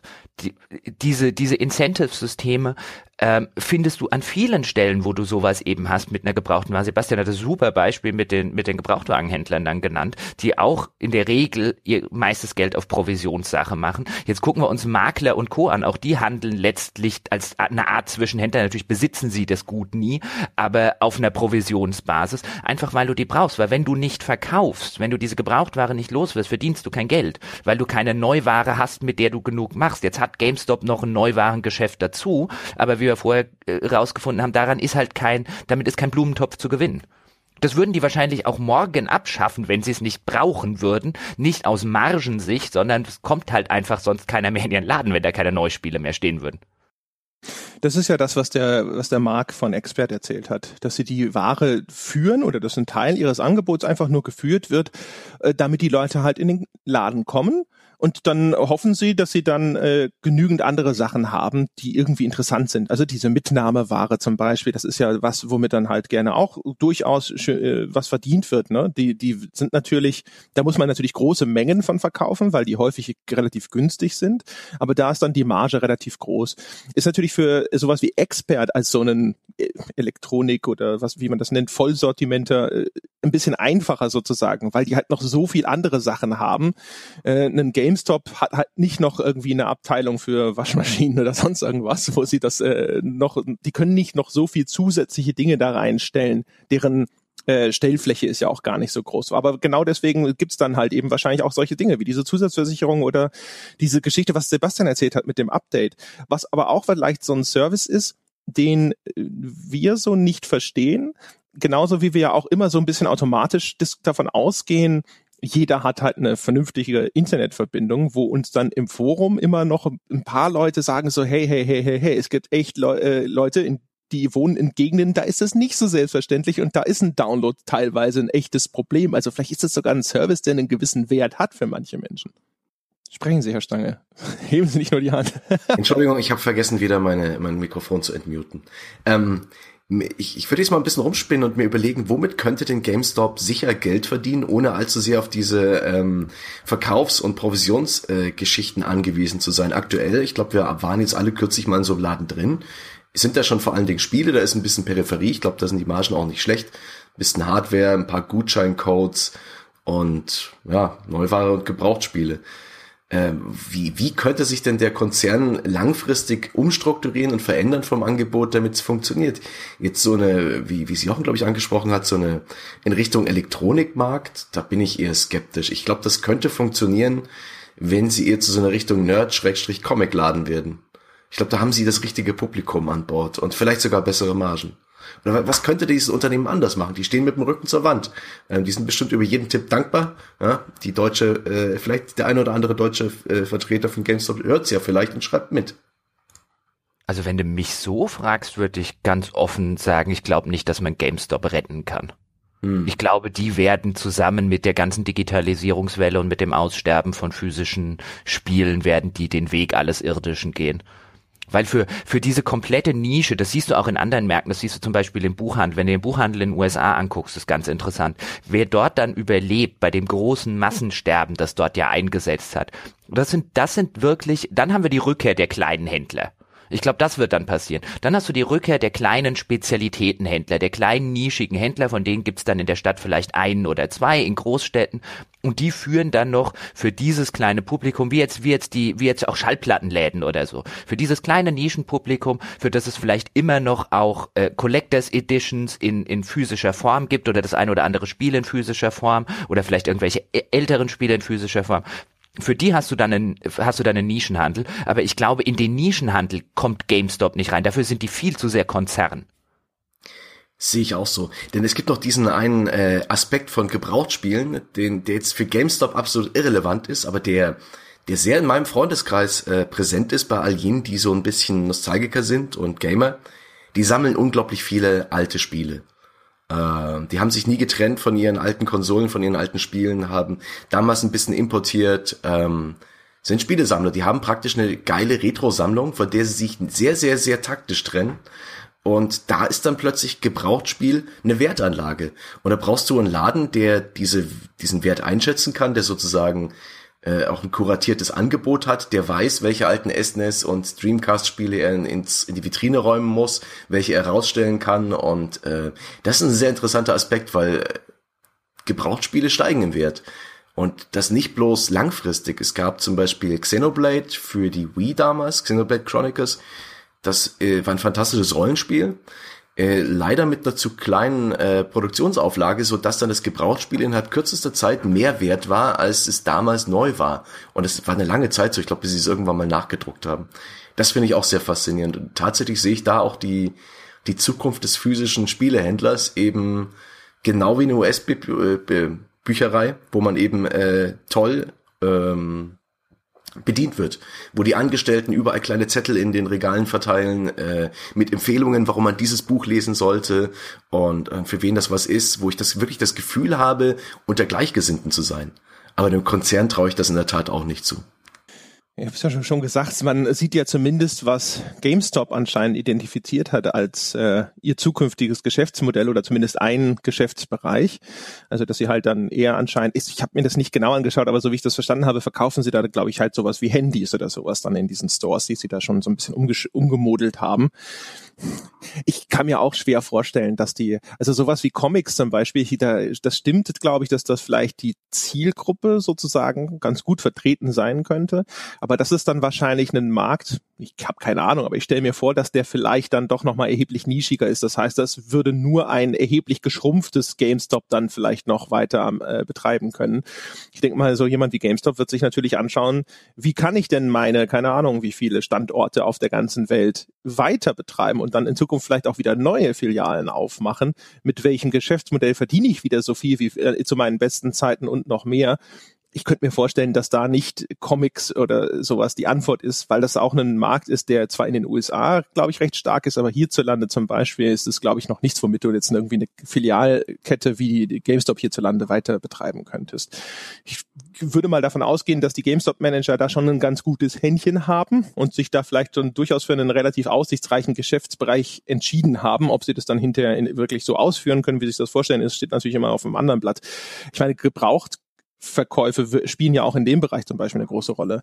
Also so Smartphone-Gebrauchthandel oder sowas, auch das ist ja eine, durchaus ein Marktsegment, äh, wo ich mir sehr gut vorstellen kann, dass da ganz ordentlich Umsatz mit zu machen ist. Ich denke, das ist vielleicht gar kein so äh, schlechtes Ding, gerade wenn man schon die Strukturen, die Systeme, ne, also auch so auf der auf dem Backend, ne, die ganzen Verwaltungssysteme für so Gebrauchtware, wenn man das alles schon hat, diese Versicherungen, diese, die verhandeln ja auch schon mit gebrauchter Hardware in dem Bereich der Konsolen, da bieten sie ja auch diese Versicherungen an, die sind dann ein bisschen was anderes und ein bisschen sinnvoller, wo sie dann eben diese Garantieleistungen erweitern, nochmal um vierundzwanzig zusätzliche Monate zu den zwölf, die die Konsolenhersteller schon anbieten. Die sind dann auch teurer, das ist dann in Verbindung mit äh, der A X A, haben Jochen und ich schon gesehen, als wir nachgeschaut haben, also da ist dann eine richtige Versicherung sozusagen dahinter, wahrscheinlich ist dieses Ding mit dem Kratzschutzversicherung ist so ein Ding, das, da brauchen sie keine Versicherung, wo sie halt dann sagen, sie halt so, ja, bei den fünf Mann im Jahr, die tatsächlich ankommen mit so einer zerkratzten C D, dann kriegen die halt das Ding ersetzt und fertig, da müssen wir uns nicht gegen absichern. Äh, ich stelle mir, wie gesagt, vor, dass das vielleicht schon ein ganz guter Weg ist für die. Was ich interessant finde auch, ist natürlich diese ganze Diskussion darüber, die sich an das alles anschließt und die ja auch so ein bisschen durchscheint, für mein Gefühl in der Videokolumne von Heiko, die den Anlass zu der Diskussion im Forum und damit auch zu diesem Podcast gegeben hat, dass der Gebrauchthandel ja die die Entwickler, die Industrie zum einen schädigt und dass das in irgendeiner Form vielleicht auch zu in einem, in einem gewissen Maße unfair ist. Und diese Diskussion fußt ja häufig, wenn sie auftaucht, darauf, dass man sagt, ja, es gibt üblicherweise dieses, diesen Erschöpfungsgrundsatz, also dass man einfach Dinge weiterverkaufen kann, die man erworben hat als Privatmann, aber bei digitalen Gütern ist das was anderes, weil die halt eben nicht irgendeinem großartigen Verschleiß ausgesetzt sind. Und ähm, wenn ich jetzt äh, am Ende nur noch einen Key weitergebe oder tatsächlich das digitale Spiel weitergebe, ist es halt auch bei dem hundertsten Mal, dass ich es weiterreiche, in dem gleichen Zustand wie ursprünglich mal, während wenn ich jetzt ein Buch zum hundertsten Mal weiterverkaufe, kann man wahrscheinlich froh sein, wenn die Seiten noch nicht rausfallen. Da würde mich mal interessieren, wir fangen, vielleicht fangen wir mal bei Jochen an, aber mich würde mal interessieren, wie steht ihr denn dazu? Habt ihr das Gefühl, dass dadurch, dass digitale Güter keinen Verschleiß haben, dass das irgendwas ist, wo man den Hersteller, den Urheber mehr schützen müsste? Also erstens äh, unterschreibe ich den die Formulierung oder die Prämisse nicht, dass digitale Güter keinem Verschleiß unterliegen. Also wenn ich mir Spiele von vor zehn Jahren angucke und Spiele von heute und Romane von vor zehn Jahren und Romane von heute, dann reden wir da selbstverständlich über einen Verschleiß. Wir reden nicht über einen physischen Verschleiß, aber wir reden über eine andere Form von Verschleiß und über eine andere Form von Wertverlust. Weil letztlich geht es bei dem Verschleiß ja um die Sache des Wertverlustes. Einen Roman, einen, was weiß ich, nehme mein Lieblingsbeispiel immer wieder, einen Stephen-King-Roman von neunzehnhundertsiebzig, der kostet heute genauso viel wie neunzehnhundertsiebzig. Nein, der ist sogar teurer geworden, wegen Inflation und so weiter. Einen, äh, ein Spiel von neunzehnhundertachtzig, also das muss dann schon wieder dieses Kultstatusspiel sein, dann muss es schon wieder in die Sammlerecke kommen, um auch nur ansatzweise das wert zu sein. Ein Spiel von vor zehn Jahren ist nicht mehr ansatzweise das wert, was es heute, was ein modernes Spiel wert ist. Also erstens den, die, die Prämisse, dass es da keinen Verschleiß gäbe, die halte ich für offen gestanden nachweislich falsch. Zum zweiten Punkt, äh, der da noch eine Rolle spielt und den ich jetzt vergessen habe. Ha! Ich kann mal ganz kurz, also ich würde halt nur sagen, ich, ich, der Argumentation kann ich folgen. Ich würde halt nur sagen, also ein Verschleiß ist ja tatsächlich irgendwie eine Abnutzung. Und was du meinst, ist natürlich, dass das Medium an sich ja sich weiterentwickelt und dass diese dann, die altern halt sozusagen sehr schnell. Vielleicht nehmen wir einfach mal einen anderen Begriff dafür, weil sie sind ja tatsächlich nicht in irgendeiner Form einem Verschleiß ausgesetzt, in der Form, dass dieses Spiel von vor fünf Jahren, das ist dann heute noch in einem, in dem gleichen Zustand. Ist ja nicht so, dass die Texturen auf einmal abgewetzter sind. Was du aber richtig einwendest, ist ja, dass es trotzdem auf einmal altbackener wirkt und das einfach durch den technischen Fortschritt ist, deswegen auch nicht mehr die gleiche Wertigkeit besitzt, richtig? Äh, richtig, und Verschleiß in dem Kontext, über den wir jetzt reden, was den Weiterverkauf von Gütern angeht, der, der, die relevante Komponente von Verschleiß ist ja Wertverlust. Die relevante Komponente, wenn ich ein Auto weiterverkaufe, ist ja beim Verschleiß der Wertverlust. Darum geht es ja mithin. Und wenn man dann jetzt argumentieren würde auf diesem Verschleißargument, das gäbe es ja bei Spielen nicht und deswegen könnte man ja bei digitalen Gütern, sollte der Grundsatz nicht gelten, den du vorher gesagt hast, dann halte ich das halt für, wie vorher schon mal an einer Stelle, für eine sehr, sehr unredliche Argumentation. Also da lügt man entweder sich selbst in die Tasche oder allen anderen. Sebastian, du wolltest, glaube ich, was sagen? Hm, ja, ich, ich bin da nicht so ganz bei dir. Ich, ich bin der Meinung, der, der Wertverlust äh, in einem Verschleiß, ich weiß nicht, wie, wie sie genau formuliert ist jetzt, aber ähm, der, der beruht auf einem Funktionsverlust eben. Äh, Verschleiß hat für mich immer irgendwas Physisches. Und, und da kommt dann daraus der Wertverlust. Äh, ich, es ist ja so, wenn es um ein digitales Spiel geht, wie man es bei Steam runterlädt, dann ist es absolut identisch, eine perfekte Kopie. Jeder, äh, jeder Benutzer hat dieselben Anzahl Einsen und Nullen und äh, er hat, er leistet absolut keine Arbeit, wenn er es sozusagen ähm, weiterverkauft, wenn das überhaupt möglich wäre. Er würde absolut keinen Wert, äh, nichts beitragen dazu, trotzdem äh, den kompletten Profit einstecken. Ich bin sehr gespannt, inwiefern ähm, die Rechtsprechung in Zukunft äh, über sowas urteilen wird. Ich bin der Meinung, wir befinden uns da gerade in so einem schönen Umstellungsvakuum. Und außerdem ist es ja auch so, dass wir uns äh, digital keine Spiele kaufen, sondern lediglich die äh, Nutzungsrechte. Und da bin ich sehr gespannt, ob ob man langfristig einfach seine eigene Lizenz weiterverkaufen kann. Weil darum geht's ja letztendlich. Und das ist dann wieder was völlig anderes. Da bin ich sehr gespannt. Darum, darum, darum geht's, ja. Und ich, ich glaube, was in der Stelle ganz interessant ist, ist, wir haben auch bei dem Recht, das André jetzt vorher, bei dem Grundsatz, den André vorher angesprochen hat, haben wir einen Grundsatz, der ein sehr pragmatischer Grundsatz im ersten Schritt einmal ist. Weil wenn wir nur über physische Güter im Zeitalter vor der Digitalisierung reden, dann war es ja schlechterdings unmöglich, dass ein Hersteller kontrolliert, was mit seinem Produkt passiert, sobald es seinen seine Produktionsstätte oder seinen Verkaufsraum verlassen hat. Ich meine, was hätte denn, was soll denn ein Autohersteller machen, wenn er mir jetzt ein Auto verkauft hat? Er kann mir jetzt ja nicht jemanden auf den Beifahrersitz setzen, der mir die ganze Zeit dabei zuguckt, was ich mit dem Auto mache. Und der, wenn ich das dann einem Kumpel verkaufen will oder einem Gebrauchtwagenhändler verkaufen will, hinten dran steht und sagt, nee, nee, nee, nee, darfst du nicht. Also ich meine, selbst wenn die das damals in Verträge legal hätten reinschreiben können, hätten sie es de facto nicht unterbinden können. Da haben wir einfach einen Rechtsgrundsatz, der auf einer sehr, sehr pragmatischen Ebene funktioniert. Man kann es nicht regulieren. Jetzt haben wir aber was, was auf einer sehr pragmatischen Ebene regulierbar ist. Der Hersteller bei digitalen Gütern, ob das jetzt Bücher sind, ob das jetzt Spiele sind, was, ob das jetzt Filme sind, der Anbieter kann sehr genau regulieren, dass du die niemandem mehr geben kannst. Das kann der technisch einrichten. Oder er kann die Hürde so hoch setzen, natürlich kann ich jetzt jemandem meinen Steam-Account geben, aber dann muss ich ihm halt meinen kompletten Account geben, wo auch vielleicht noch Zahlungsdaten und so weiter hinterlegt sind. Da überlege ich mir natürlich dreimal, bei wem ich das mache. Das heißt, der kann die Hürde so hochsetzen oder das machen, was bei physischen Produkten einfach nicht geht. Und den Effekt, den wir haben, ist, jetzt macht das natürlich jeder. Hätte V W früher oder hätte ein Verlag früher die physischen Möglichkeiten gehabt, das zu tun, hätten die das selbstverständlich auch gemacht. Das Einzige, was wir jetzt gerade haben, ist so ein Fall von Gelegenheit macht Diebe.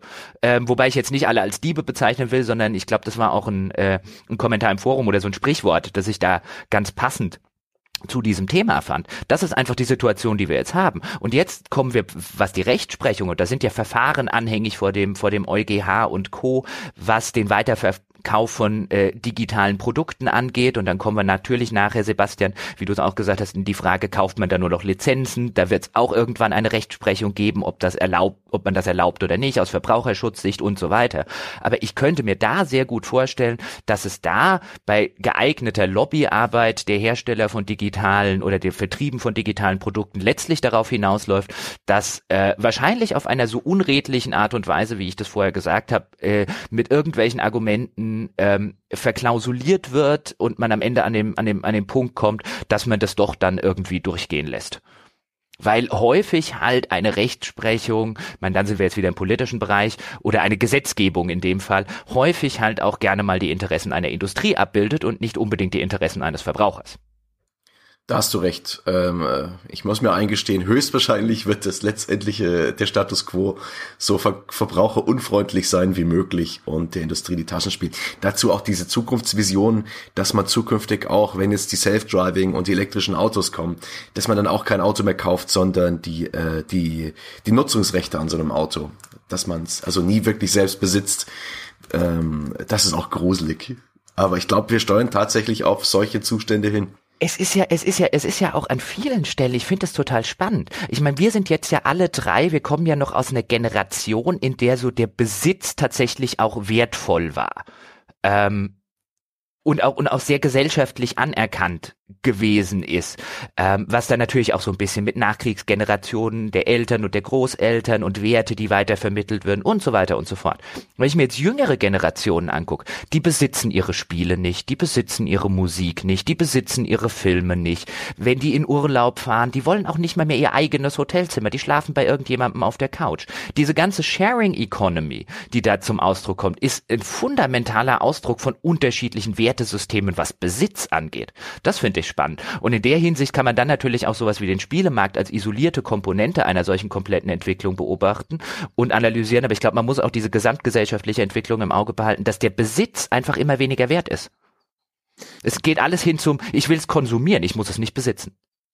Ich bin gar nicht mal so pessimistisch wie ihr. Ich finde auch, die bisherigen Entscheidungen haben ja durchaus gezeigt, dass da auf Seiten der Gerichte zumindest diesem diesem Erschöpfungsgrundsatz durchaus ein Wert beigemessen wird. Den gibt's ja auch, weil man will ja einen gewissen freien Warenverkehr gewährleisten. Und wenn man hier diese ganzen nachgelagerten Warenkreisläufe unterbindet, das hat ja durchaus dann auch ökonomische Konsequenzen. Umgekehrt natürlich sieht man, das tatsächlich ja versucht wird, sich dann eben mit den heutigen technischen Möglichkeiten so ein bisschen da herumzumogeln. Das ist ja das, das Schizophrene ist tatsächlich, dass ähm, Gerichte in der Regel sagen, das muss grundsätzlich möglich sein, aber eben darüber hinaus nicht großartig regulierend eingreifen, was dazu führt, dass es dann eben heißt, ja, der, äh, der Anbieter muss zulassen, dass das weiterverkauft werden kann, aber er muss es zum Beispiel dem Kunden nicht einfach machen. Machen.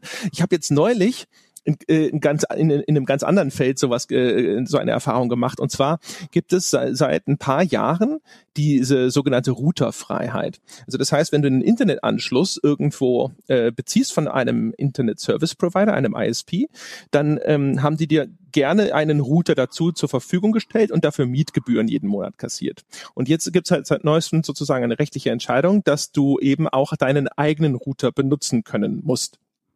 Ähm, und das wollte ich jetzt tun und bin da also hingelaufen und wollte einfach sagen, so Entschuldigung, ich äh, habe jetzt quasi keinen Bedarf mehr für diesen alten Router und ich hätte gerne aber die Zugangsdaten, damit ich meinen eigenen Router ans Netz hängen kann. Und also das ist halt genau dieses Ding. Die müssen mir das zur Verfügung stellen, aber sie müssen es mir halt nicht einfach machen. Und es ging dann so weit, dass es erstmal hieß, jetzt gehen Sie in den Laden. Also bin ich in den Laden gelaufen. In dem Laden heißt es dann, Sie müssen den Router dann hierher bringen, dann können wir den aktivieren. Dann bin ich also dann mit dem Router stand ich da. Auf einmal war ein anderer Mitarbeiter, der gesagt hat, ja, dann müssen Sie erstmal diese Hotline anrufen. Und dann können wir den aktivieren. Das war so ein, so ein Kabel-Modem, also es ist über Fernsehkabel.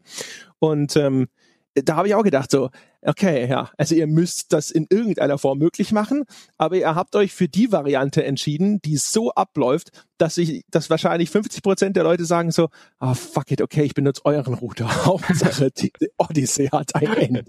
Das ist ja, das ist ja überall so. Also auch als sie es dann ja eingeführt haben, zum Beispiel bei der Deutschen Bahn, die jetzt ja bei Verspätungen, die über eine gewisse Sache hinauslaufen, müssen sie dir ja anteilig deinen Fahrpreis zurückerstatten. Das wurde ja irgendwann dann rechtlich eingeführt. Und natürlich hat die, macht die Bahn, mir ist es jetzt schon ein paar Mal gegangen, also die legen dir jetzt nicht tausend Sachen in den Weg, aber du musst da schon hinterher sein, dass du dein Geld bekommst. Also du musst dann auch wieder irgendwo hinlatschen. Das kannst du nicht einfach, zumindest als ich das letzte Mal gemacht habe, mag sein, dass sie das geändert haben, kannst du nicht einfach online irgendwie Fahrkarte einscannen, hinschicken, ich krieg mein Geld. Na nein, das ist mit großem bürokratischen Aufwand verbunden, weil man selbstverständlich sagt, je höher man den Aufwand macht, desto weniger Leute wollen Geld von uns zurück. Weswegen ich immer so halb im Scherz sage, eigentlich müsste man die rechtliche Sache machen, dass die Bahn bei jedem Online-Ticket verpflichtet ist, automatisch, wenn eine solche Verspätung eintritt, den Kunden ähm, anteilig allen, die online gebucht haben, weil offline wird es schwierig, die müssen dann tatsächlich hin, aber allen Online-Buchungen sofort und automatisch ohne Veranlassung des Kunden das Geld überweisen. Ich glaube, dann hätten wir weniger Verspätung. Vielleicht ist es ein super Geschäftsmodell, vielleicht sollten wir so, und es gibt es doch bei ähm, Inkasso-Unternehmen, dass die Schulden ankaufen und äh, zu einem vergünstigten Preis und dann dann das dann eben eintreiben. Vielleicht sollte man sowas machen, wir, wir kaufen alle diese Verspätungsgutscheine der Bahn an für einen Drittel und dann holen wir uns die Kohle zurück und machen voll viel Geld. Ist das nicht ein super Geschäftsmodell? Sebastian, willst du, willst du das eintreiben? Ähm, ja, wir müssten dann halt mit äh, kleinen Uniformen, mit gut sichtbaren Neongrell am Bahnsteig stehen. Ähm, die die Leute, hier, keine Zeit, dich drum zu kümmern, gib mir dein Ticket. Ähm, so ein bisschen, ja. ja war war ganz schön spät, ne? Und und dann könnte man tatsächlich mit einem Heer an studentischen Hilfskräften, die einfach nur einsammeln, da könnte man vielleicht Obdachlose dafür gewinnen. Die kriegen dann auch noch eine Provision. Die sind eh am Bahnhof. Ähm, Der ehemalige GameStop-Mitarbeiter. oh. Wir nennen das Programm Circle of Life. Ja, ganz genau, ja. Irgendwie so, so irgendwas mit Schiene. Ja, aber ähm, wie, wie, also ich finde, äh, nochmals um auf diese Diskussion über Gebrauchtspiele und so, ich sitze schon da und denke mir so, von meinem Rechtsempfinden so aus dem Bauch raus, sollte man den Kram genauso weiterverkaufen können. Es, irgendwie erscheint es mir nämlich so ein bisschen sinnlos, wenn ich mir anschaue, nehmen wir mal Filme zum Beispiel. Wenn ich einen, einen Film auf einer D V D besitze, kann ich ja auch diese D V D nun problemlos weiterverkaufen. Das heißt also erstmal so aus, so aus einfach nur aus dem aus dem Gefühl raus macht es keinen Sinn, dass das anders sein soll, wenn ich das rein digital erworben habe. Also nur weil es auf einem Datenträger ist, warum sollte da ein Unterschied bestehen? Und die Industrie ist ja damit bislang auch klargekommen. Ich habe das Gefühl, der Knackpunkt ist ja tatsächlich die starke Vereinfachung des Weiterverkaufs, die eben bei diesen digitalen Gütern eintreten würde, wenn das tatsächlich jetzt allumfänglich genehmigt würde. Man sieht das, finde ich, wenn wir auf Seiten gucken, wie eben G zwei A oder so, also die Keyseller. Da sehen wir ja, was passieren würde, wenn das universell zugelassen wäre, nämlich wie stark dann der Preisverfall einsetzt, weil dann halt all diese Keys aus Humble Bundles und sonst irgendwas auf einmal in diesen sekundären Markt reinkommen und also einen Steam Sale wert dann auf einmal quasi ewig auf einmal, weil natürlich dann halt, keine Ahnung, so und so viele hunderttausend Leute die Dinger weiterverkaufen, diese Preise, die müssen sich dann auch teilweise vielleicht gegenseitig unterbieten, das sind dann auch schlimmerweise ja Privatleute, die haben dann eben nicht irgendwelche Filialen zu unterhalten, die können absurd niedrige Preise einstellen, vielleicht weil sie einfach sagen, ich will es nur schnell loskriegen, Hauptsache das Ding geht äh, flink raus. Ähm, dann entwickelt sich das brutal nach unten. Die, also meine Frage, die sich daran anschließt, ist so ein bisschen, wollen wir den Markt, der entsteht, wenn das für digitale Güter allgemein zulässig wird? Ist das in irgendeinem Fall gefährlich, in Anführungsstrichen? Wie seht ihr das? Jochen vielleicht? Also ich glaube, wir haben da, glaube ich, bei der bei der Steam-Diskussion, wo Sebastian auch dabei war, haben wir mal so ein bisschen gegen Ende auch drüber schwadroniert, was könnte denn oder was würde denn passieren, wenn jetzt diese diese Gebrauchtspielsperre sozusagen fallen würde. Und ich glaube tatsächlich, wir hätten einen völlig anderen Markt, als wir den heute hätten, aus teilweise aus den Gründen, die du genannt hast. Ich finde aber die Diskussion, ähm, ja, man kann sie selbstverständlich theoretisch und akademisch führen, aber ich glaube, für mich persönlich ist es einfach eine letztlich eine Diskussion, wo es so auch ein bisschen um eine Überzeugung gibt. Was was wiegt denn schwerer? Ich meine, wenn ich wenn ich jetzt der Gesetzgeber wäre, dann kann ich mir oder dann sollte ich mir meiner Ansicht nach halt bei solchen Sachen erstmal überlegen, ich habe hier das grundsätzliche Recht eines Verbrauchers, das räume ich ihm bei allen anderen Gütern auch ein. Darf ich es ihm hier wieder wegnehmen? Finde ich hier irgendeinen Grundsatz, aus dem ich es ihm wieder wegnehmen kann? Und wenn ich das mit Nein beantworte, wenn ich halt einfach, wie du es auch vorher gesagt hast, sage, letztlich ist es das Gleiche, nur der Auslieferungsweg ist ein anderer und dieser Auslieferungsweg bedingt nicht eine neue oder bedingt nicht, dass ich dem Verbraucher ein verbrieftes Recht wegnehme, der, der reicht dafür nicht. Wenn ich an diesen Punkt komme und an den Punkt komme ich persönlich, dann sage ich einfach, dann muss das halt der Markt abkönnen. Er wird sich schon entsprechend entwickeln. Als Gesetzgeber muss mir ja wurscht sein, was mit dem Computer- und Videospielemarkt passiert. Das ist ja nicht meine Aufgabe. Meine Aufgabe ist, das Beste für meine Bevölkerung zu tun. Und ich sage mal, selbst wenn wir morgen keine Computer- und Videospiele in Deutschland mehr hätten oder wenn der Markt zusammenbricht, wird der deutsche Staat damit jetzt relativ wenig Probleme haben. Das ist also nicht sein Interesse. Gebiet.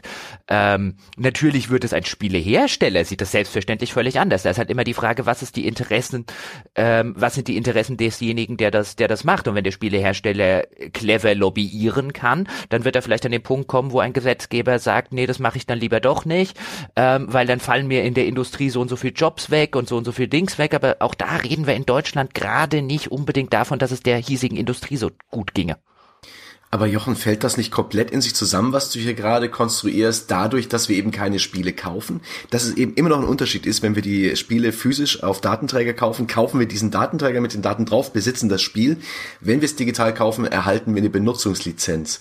Ja. Also, und, und die weiter zu verkaufen, ist das möglich? Ist es überhaupt äh, in diesem ganzen, äh, ich kaufe eine Lizenz, ist ein bisschen wie einen Vertrag abschließen, kann ich einfach so meinen Vertrag weitergeben? Ich befürchte, nein. Ich befürchte, das ist bereits Hebel genug, um das so Also erstens, erstens würde ich, also erstens würde ich sagen, dass man selbstverständlich jeden Vertrag weiterverkaufen kann, bei dem es der Hersteller keinen sehr, sehr guten Grund sagt, mir sagt, warum der personalisiert werden soll. Wenn ich jetzt morgen ein Spiegel-Abo beziehe, zum Beispiel, dann habe ich einen Vertrag mit Spiegel abgeschlossen. Und ich kann jederzeit zu meinem Bruder gehen und sagen, hey, gib du mir die, was weiß ich, dreißig Euro im Monat oder zwanzig, was, keine Ahnung, was es kostet, und hier hast du den Spiegel. Ich kann den Vertrag sofort weiterverkaufen. Ja? Sebastian, hast du dann Steht, ich habe den falschen Button. Willst du, Sebastian, sag du was? Ich würde jetzt nur noch ein bisschen rumspinnen und mir überlegen, wenn, wenn es das gäbe, wenn Valve beispielsweise in irgendeiner Form eine Gebraucht-Variante für Spieler anbietet, ähnlich wie es ja Amazon auch macht für physische Produkte, die man sich alle gebraucht kaufen kann, direkt neben dem Neuwaren-Kaufen-Button von vielen Leuten. Wie würde das aussehen? Wie würde das funktionieren? Ich, ich Ich traue Valve alles zu, ähm, auch das, also wenn sie durch das Gesetz dazu gezwungen sind, irgend so zu implementieren. Ich glaube, es würde nur funktionieren bei diesen ganzen digitalen Spielen, wenn dann so eine Steam-ähnliche Provision auch wieder zurückfließen würde, wenn die Industrie an jedem Gebrauchtkauf verdient. Wenn man sozusagen die dreißig Prozent, die auch ein Entwickler an Valve gibt, eben auch in dem Fall an Valve gibt und Valve verteilt sie dann wieder an äh, an die Hersteller. Ich glaube, wenn, dann funktioniert es so. Ich glaube nicht, dass es die Industrie zulässt, da komplett ausgesperrt zu sein vom Revenue-Stream. Naja, also natürlich werden sie tun, was sie können, aber man kann es ja in gewisser Maßen zwingen. Ich würde halt zwei Sachen sagen. Also erstens, bei dem Datenträger, auch da erwirbst du ja nur die Lizenz. Ne? Die Daten werden zwar auf einem physischen Datenträger ausgeliefert, aber du hast ja trotzdem nur eine Lizenz zur Nutzung dieser Software erworben. Da wird nur quasi die Art und Weise, wie die Daten zu dir gelangen. Das ist der, das ist der einzige Unterschied. Also das siehst du ja auch daran, dass die meisten Spiele zwar auf D V D oder so ausgeliefert werden, aber dann musst du das trotzdem bei Steam aktivieren und dann wird es trotzdem einfach nur digital diesem Account hinzugefügt. Man will das ja auch zurzeit alles an den Account irgendwo binden, weil ja da die Rechtsprechung aktuell so ist, dass du, das zwar gesagt wurde, jetzt hier, glaube ich, Europäischer Gerichtshof, dass ähm, du diese, diese, dass dieser Weiterverkauf auch bei Lizenzen möglich sein sollte. Ne? Gibt's ja, äh, glaube ich, zwei Sachen. Einmal gibt's dieses Usesoft-Urteil, wo dann sehr viel drüber berichtet wurde. Da ging es aber eben darum, dass Lizenzkeys, wenn man diese Volumenlizenzen gekauft hat, also eine Firma kauft halt hundert Videolizenzen in so Tranchen von, keine Ahnung, zwanzig Stück und sie benutzen davon halt nur fünfundsiebzig, dann dürfen sie diese nicht angefangene Tranche von zwanzig, die dürfen sie weiterverkaufen, wurde damals gesagt. Das ist aber natürlich nochmal was anderes, als wenn du tatsächlich ein digitales Gut hast, das du weiterverkaufst, weil dann ja zum Beispiel im, im Regel im Rahmen dieses Verkaufsvorgangs eine Kopie angefertigt werden muss erstmal und äh, du darfst ja wiederum, das darf dir der Urheber ja wiederum untersagen, dieses Anfertigen einer Kopie. Da, deswegen kommen ja dann auf einmal diese komischen rechtlichen Unschärfen zustande. Und da wurde ja auch umgekehrt entschieden, dass der, äh, dass der Anbieter durchaus sagen darf, du darfst diesen Account nicht weiterverkaufen. Das ist ja so das Mittel, wie du jetzt aktuell ein Steam-Spiel weitergeben könntest. Ich würde aber Jochen nochmal fragen, äh, weil er das vorhin so absolut formuliert hat, dann will ich dir zumindest mal die Chance geben, das zu konkretisieren. Hat der Gesetzgeber nicht auch eine Pflicht abzuwägen, dass wenn er eben über so eine Verbraucherschutzmaßnahme sozusagen urteilt, wenn er dann tatsächlich damit eine ganze Industrie gefährdet, ist das nicht auch was, worauf er schauen sollte? Das gehört auch zu seinen Aufgaben. Wenn er damit tatsächlich eine ganze Industrie gefährden würde, aber wenn wenn Deutschland jetzt, äh, der deutsche Gesetzgeber jetzt den Weiterverkauf von Spielen in Deutschland ähm, legalisieren würde oder die Hersteller dazu zwingen würde, das müssen sie machen. Oder wenn man den Schritt weiter geht zu dem, was Sebastian vorher gesagt hat, also ich finde es halt, ich finde es halt albern zu argumentieren, nein, nein, du hast kein Spiel gekauft, du hast nur eine Lizenz gekauft. Das ist halt, als würde man eine Kuh grün anmalen, dann ist sie immer noch eine Kuh. Sie ist halt nur grün. Und in dem Fall würde ich jetzt sagen, wenn der deutsche Gesetzgeber das jetzt täte, dann bringt er nicht die internationale Spieleindustrie zum Fall. Wenn das der Fall wäre, würde ich selbstverständlich sagen, ja, natürlich muss man dann abwägen. Wenn man hier eine milliardenschwere Industrie und was weiß ich, weltweit Millionen von Arbeitsplätzen gefährdet, selbstverständlich. Aber ich glaube, das wäre sehr vermessen, wenn der deutsche Gesetzgeber denken würde, dass er das in diesem Falle tut. Nein, aber weil du vorhin gesagt hast, ja, dann, wär, dann, wenn eine Spieleentwicklung in Deutschland nicht mehr stattfindet, mein Gott, dann ist das halt so. Deswegen dachte ich da frei nochmal nach. Nein, also ja, okay. Ich will natürlich nicht sagen, wegen mir kann morgen die ganze deutsche Spieleindustrie ähm, äh, äh, sterben und äh, dann ist alles Halleluja und so weiter. Nein, um Gottes Willen. Ich kenne ja auch viele Leute, die da drin arbeiten. Ich habe ja auch keine Lust, dass der Wolfgang, mit dem ich podcaste, morgen arbeitslos wird. Ich sage nur, aus der Sicht des Deutschen, eines deutschen Gesetzes, wenn, wenn ich jetzt nicht in der Spieleindustrie wäre und kein Spieler wäre, und man würde mir was vor, würde, man würde mich diese Frage fragen und ich würde mir halt angucken, okay, ähm, das ist eigentlich das Verbraucherrecht und dann würde ich halt fragen, wie viele Arbeitsplätze hängen da denn in Deutschland dran? Was, was, was ist denn diese Abwägungsgeschichte? Und wie geht's denn der deutschen Branche? Wie wichtig ist denn die Branche für unser, was weiß ich, für unsere, für unser Bruttosozialprodukt? Wie viel erwirtschaftet die denn im Jahr und so weiter und so fort? Würde ich am Ende, glaube ich, bei der deutschen Spieleindustrie tatsächlich dastehen und sagen, ich glaube, dann entscheide ich mich für Verbraucherrecht.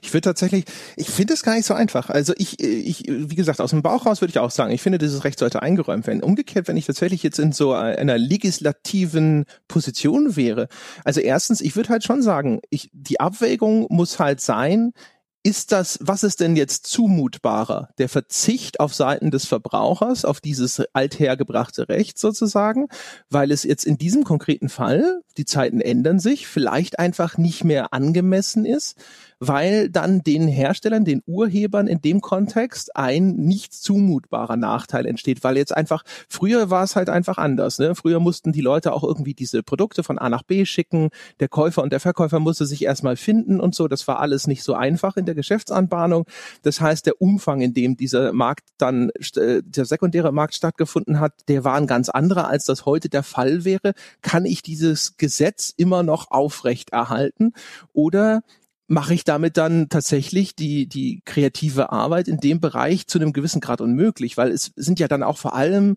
eher vielleicht sogar die kleineren betroffen. Also wenn jetzt ein Indie-Entwickler, der jetzt heute, keine Ahnung, tausend Spiele verkauft, damit vielleicht gerade noch so um, über die Runden kommt, jetzt auf einmal nur noch fünfhundert verkauft und der Rest läuft über diesen Gebrauchtmarkt, geht der ja zugrunde. Auch wenn ich mir überlege, stell dir mal vor, das, wir würden unsere Podcasts einzeln verkaufen und jetzt kriegen, nehmen wir genug ein, um Sebastian zu beschäftigen. Jetzt wird, müssten wir dann auf einmal einen Gebrauchthandel damit zulassen und auf einmal fallen uns halt die Leute weg, die das dann halt für, keine Ahnung, nehmen wir an, wir verkaufen es für einen Euro und die das wird dann für fünfzig Cent weiterverkauft, ein paar Tage später, genau in der gleichen Form und genügend Leute sagen so, ja, nö, das, ich, ich sehe das rein kommerziell, ich bin jetzt nicht hier der, der die Wohlfahrt, ich kaufe jetzt dieses gebrauchte Ding, da würde ich auch erstmal eine bittere Träne weinen. Ja, natürlich würdest du eine bittere Träne weinen und natürlich würden in dem Fall die die Spielehersteller und auch teilweise die Spieleentwickler und vielleicht auch die Indie-Entwickler im ersten Schritt eine Träne weinen. Aber ich halte es für geradezu absurd anzunehmen, nicht, dass du das jetzt in der Form getan hast, aber ich hielt es für geradezu absurd anzunehmen, dass danach kein Spielemarkt mehr existiert oder dass du den kreativen Spielemarkt damit kaputt machst. Du hättest einen anderen Spielemarkt, der würde sich andere Einnahmequellen suchen. Vielleicht würden die Spiele im ersten Schritt etwas teurer werden, wenn du sie direkt kaufst und im Nachgang gebraucht sehr viel billiger werden und dann hätte hättest du einen anderen Markt, der sich daraus entwickelt, aber du hättest keinen, du, der Spielemarkt wäre nicht weg und die ganzen kleinen Indie-Entwickler wären nicht alle tot. Das wäre einfach was anderes. Das erinnert mich so ein bisschen an die ganze Diskussion, als damals in den Ende der neunziger halt das Internet aufkam und jeder, jeder sozusagen prophezeit hat, oh, sobald die Nachrichten mal umsonst online stehen und man mit Nachrichten und mit Artikeln und so weiter ja kein Geld mehr verdienen kann, weil jeder das umsonst raushaut, gibt es danach keine Presse mehr. Am Arsch die Räume, natürlich gibt es eine. Es gibt halt eine andere. Und vielleicht ist die in dem Fall, würde ich jetzt ja sogar sagen, in dem Fall ist das Ergebnis in vielen Fällen zumindest kein besonders positives aus Nutzerseite, aber auch das wird sich im Laufe der Zeit relativieren. Ich glaube halt nicht, halt es für alarmistisch, da zu sagen, wir machen die Spielelandschaft damit kaputt.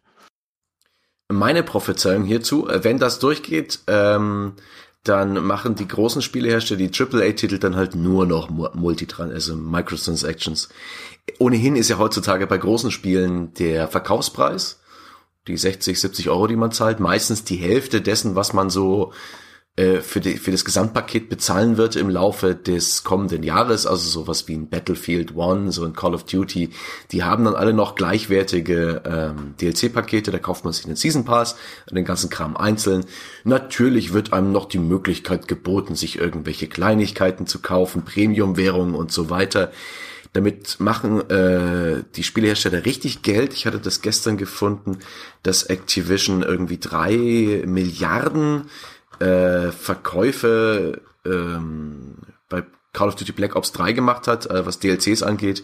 Und äh, davon auch insbesondere sehr viele so kleinere, abseits von Season Pass und klassischen D L Cs, die verkaufen ja diese Call of Duty Points, mit denen man sich halt Kosmetik und diese raren Waffen freischalten kann. Mit, mit so einem Glücksspielsystem, ähm, das wird dann nur noch schlimmer, wenn man Spiele verkaufen, gebraucht verkaufen kann.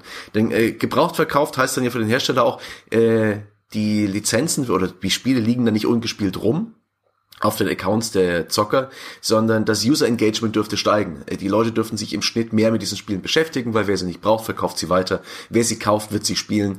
Und dann wird doch die Industrie noch sehr viel mehr auf diese äh, Umsatz- und Einkommensquelle setzen. Auf diese verf- furchtbaren Microtransactions und D L Cs. Und das, äh, das ist auch keine schöne Zukunftsaussicht, oder? Ich finde es so lustig und mich nennen die Leute den Kulturpessimisten. Und bei, bei, bei euch beiden ist es, klingt es echt so wie der Untergang des, äh, des äh, spielerischen Abendlandes, wenn, äh, wenn Gebrauchtverkäufe von digitalen Spielen stattfinden. Ich frage mich da immer äh, so ein bisschen, auch wenn ich es bei euch beiden nicht glaube, ob man da so, so ein bisschen der, der Industriepropaganda auch irgendwann aufgesessen ist. André, wie siehst du das? Ich finde das, finde das echt ganz interessant, was, was für Weltuntergangsszenarien da äh, gemacht werden, wenn man einfach nur so was Banales tut, wie zu sagen, natürlich hast du beim Kauf ein Spiel erworben und natürlich kannst du es dann auch weiterverkaufen. Ich würde sagen, es, ich finde zumindest die, die Bedenken, die ins Feld geführt werden, die finde ich erstmal relativ logisch ableitbar, weil wir ja die Tendenzen sowieso schon haben. Das hat ja Sebastian eben beschrieben. Ich kann mir halt auch gut vorstellen, die, was die Industrie machen wird, ist natürlich zu versuchen, das irgendwie zu umschiffen. Und das probate Mittel, das sie schon gefunden haben, ist es, Spiele eher als Service zu verkaufen. Das heißt also dann eben mehr Always On mit irgendwas, wo, keine Ahnung, da ist halt ein Element drin, das gezwungenermaßen es sinnvoll macht, dass das Spiel eben ständig online sein muss, dass da irgendwelche Sachen drin sind, die quasi dann eben auch verbraucht sind und die dann bei einem Weiterverkauf die Nutzung zumindest mindern oder zu, vielleicht auch unmöglich machen, äh, sich auf Free-to-Play hinterher vielleicht dann endgültig einschießen. Vielleicht kommt dann tatsächlich der große Free-to-Play-Durchbruch, den äh, Crytek irgendwann mal legendärerweise prophezeit hat. Die Frage ist ja, wie gesagt, also ähm, meine Ausgangsfrage bezog sich ja nicht so sehr darauf, äh, auf dieses, wo wir jetzt eben hin abgedriftet sind, so ein bisschen, geht dann die Industrie kaputt oder sowas. Das würde ich nie behaupten. Meine Ausgangsfrage war ja, die Veränderungen, die das in Gang setzt, sind die aus Spielerperspektive tatsächlich wünschenswert. Da bin ich aber, ta- und da bin ich halt tatsächlich so ein bisschen im Zweifel, ob das nicht eine Gefahr ist für die Vielfalt, die man so sieht, ne, auf Steam. All diese, wir reden immer über diese Spieleflut auf Steam, haben wir ja jetzt vor kurzem erst getan und da ist natürlich viel Schrott dabei, aber da ist auch viel sehr wünschenswerte Vielfalt mit dabei. Geht die dadurch eventuell gef- kaputt zu einem gewissen Grad? Ist die gefährdet? Das finde ich nicht ganz von der Hand zu weisen, solche Sachen zu, zu überlegen. Man, aber man kann, man kann genauso gut den Umkehrfall argumentieren. Man kann genauso gut argumentieren, finde ich, mit halbwegs der gleichen Berechtigung, dass sowas dafür sorgen würde, dass wir mehr Vielfalt haben, dass wir mehr Kreativität haben, dass wir mehr kleine Entwickler haben, dass wir diese Vorherrschaft der großen Publisher, die an vielen Stellen auf die Bremse treten und an vielen Stellen ähm, auch ihre eigenen Entwicklungsstudios in ihrer Kreativität hemmen und äh, gucken, dass die ja nicht zu groß werden und ihnen ja nicht äh, auch unabhängige Entwicklungsstudios über den Kopf wachsen und man die äh, das Ganze klein hält. Man kann argumentieren, sobald man denen diese Marktmonopolmacht, die sie derzeit genießen, ein bisschen wegnimmt, indem man eben ihre ihre äh, ihre Preisgestaltung, was das angeht, ähm, so ein bisschen aushebelt, indem man sowas hätte, haben wir eine viel freiere, viel kreativere Industrie. Ich weiß nicht, ich, ich sehe natürlich die Punkte, die ihr beide nennt, als mögliche Gefahren, aber ich halte die nicht für wahrscheinlicher oder unwahrscheinlicher als das exakte Gegenteil. Das musst du mir nochmal genauer erklären. Also in welcher Form schafft denn das, also der Gebrauch, jetzt sagen wir mal an, ne, wir haben gesagt, okay, es tritt der Fall ein, Gebrauchtspiele digital weiterverkaufen, das wird äh, zur Pflicht. Und natürlich bricht dann auch sozusagen der, der Verkaufspreis, also die Anzahl der Vollpreisverkäufe bei den großen Titeln ein. Aber wo, wo leitest du jetzt her, dass das eine Chance ist für diese Entwickler aus der zweiten Reihe? Also erstens, erstens, warum bricht dann der Preis ein? Das ist beim physischen äh, Gebrauchtverkauf auch nicht passiert. Also das musst du mir zuerst erklären. Weil was ich glaube, was passiert, wenn du das machst, dann hast du ein Online-GameStop, wenn Steam diese Sache nicht sowieso übernimmt. Du hast natürlich einen Haufen Leute, die würden in dem Fall ihre Spiele ähm, auch, was weiß ich, auf eBay setzen oder im Freundeskreis verkaufen. Aber ich glaube, die meisten, genauso wie du im physischen Bereich einen GameStop hast, die meisten würden auch im digitalen Bereich einen GameStop brauchen. Die würden sagen, ich will jetzt nicht den Key da hinstellen, dann schicke ich die, dem per E-Mail zu. Dann muss ich am Ende noch bei all, jedem achtzehner-Titel muss ich mir von dem eine Ausweiskopie schicken lassen. Auf den ganzen Spaß, und am Ende bezahlt er mich da nicht und dann muss ich wieder zurückbuchen. Auf den ganzen Spaß, auf den sich auch GameStop gerade stützt im physischen Bereich, wirst du einen Zwischenhändler für online finden und du wirst ähnliche Situationen haben, nämlich dass der billig ankauft und halbwegs teuer verkauft, weil er auch von irgendwas leben muss, das glaube ich. Und auch die ganzen M M O G As und so weiter, die du hast ja auf G zwei As und die du vorher angesprochen hast, die haben den Vollpreismarkt nicht kaputt gemacht, auch wenn das die Hersteller natürlich immer wieder ähm, von den Dächern pfeifen und postulieren. Ich glaube eben nicht, dass das so schlimm wird. Das war jetzt nicht äh, das, was ich gefragt habe. Nein, aber das war die Prämisse, unter der du operierst. Also wenn deine Prämisse ist, es macht den Vollpreismarkt kaputt, sag ich, macht's nicht. Glaube ich nicht. Ja, ja, also das finde ich ja zum Beispiel auch deutlich nachvollziehbarer, wenn man sagt, da wird es eine Lösung geben, die gar nicht dazu führt, dass dieser Zustand hergestellt wird. Ich, aber die Frage war ja ursprünglich, mit welcher Logik du glaubst, dass das, dass der andere Fall, also wenn dieser Extremfall, über den wir gesprochen haben, eintritt, dass das eine Chance sein könnte für Indie-Studios. Das habe ich noch nicht verstanden.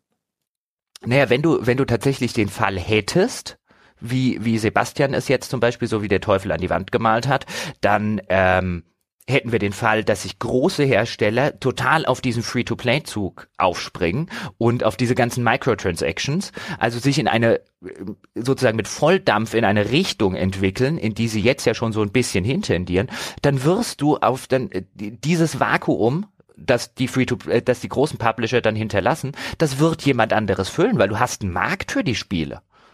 Deswegen gibt es die großen Publisher ja überhaupt erst. Also ich glaube nicht, dass diese Spiele, weil was Sebastian ja letztlich dann gesagt hat, war, die Sorte Spiele haben wir dann nicht mehr, weil die großen Publisher dann was anderes machen und was, was wir aus Spielersicht nicht haben wollen. Dieses Vakuum wird jemand anderes füllen. Und es wird vielleicht jemand füllen, der nicht seit dreißig Jahren in einer oder seit zwanzig Jahren in einer Konzernstruktur ist und bei dem mittlerweile jedes Rädchen darauf läuft, jedes Jahr die neue Spiel von Franchise X zu machen, sondern der da kreativer damit rangeht.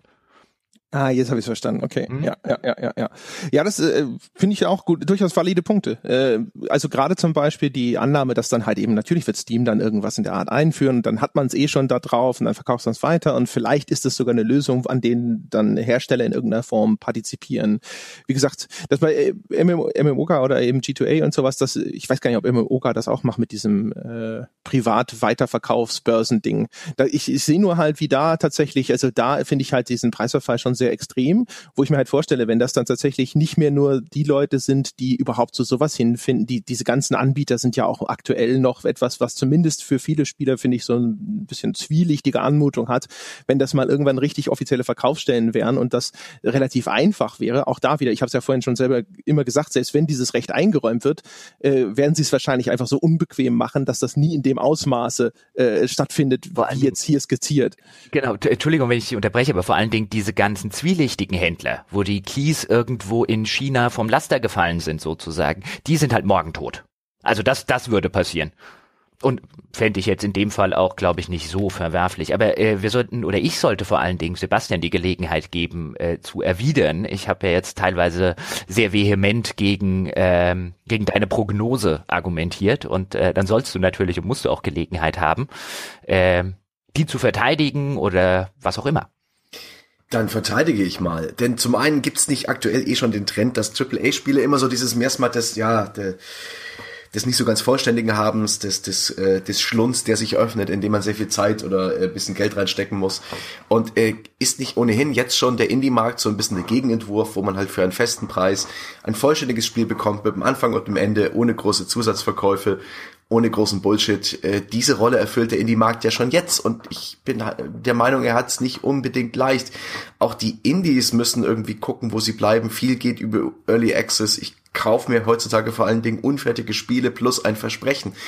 Kommt es dazu, wie ich es an die Wand gemalt habe, dass eben jetzt äh, der Gebrauchtspielemarkt äh, von Triple A und den großen Konzernen durch, okay, dann äh, ist es uns eigentlich egal, wie viel das Spiel äh, als Einstieg kostet. Hauptsache, ihr spielt es schön und und investiert schön, dass sich das dann auch für die Industrie lohnen wird und äh, und das in keiner Form irgendwie ihren Erfolg behindert. Sie werden trotzdem große Spiele, Franchises äh, haben, äh, große Blockbuster, Games as a Service, der ganze Kram. Und wie, wieso steht jetzt Indie besser da? Ich halte den den Konsumenten da vielleicht auf, in breiter Masse, also wenn es wirklich um die gesamtwirtschaftliche Masse, was das Publikum angeht für Spiele, gar nicht mal so äh, dafür in der in der Lage oder wo, willens, da jetzt den den den Indie und die klassischen Konzepte weiter zu unterstützen äh, oder mehr als zuvor. Ich habe auch den Eindruck, dass vielleicht passiert es in den nächsten zwanzig, dreißig Jahren, also so richtig langfristig, dass dieses Medium sich wandelt und dass Spiele halt was anderes werden. Dass Spiele früher halt mal etwas waren, das einen Anfang und ein Ende hatte, dass man einfach so gekauft hat.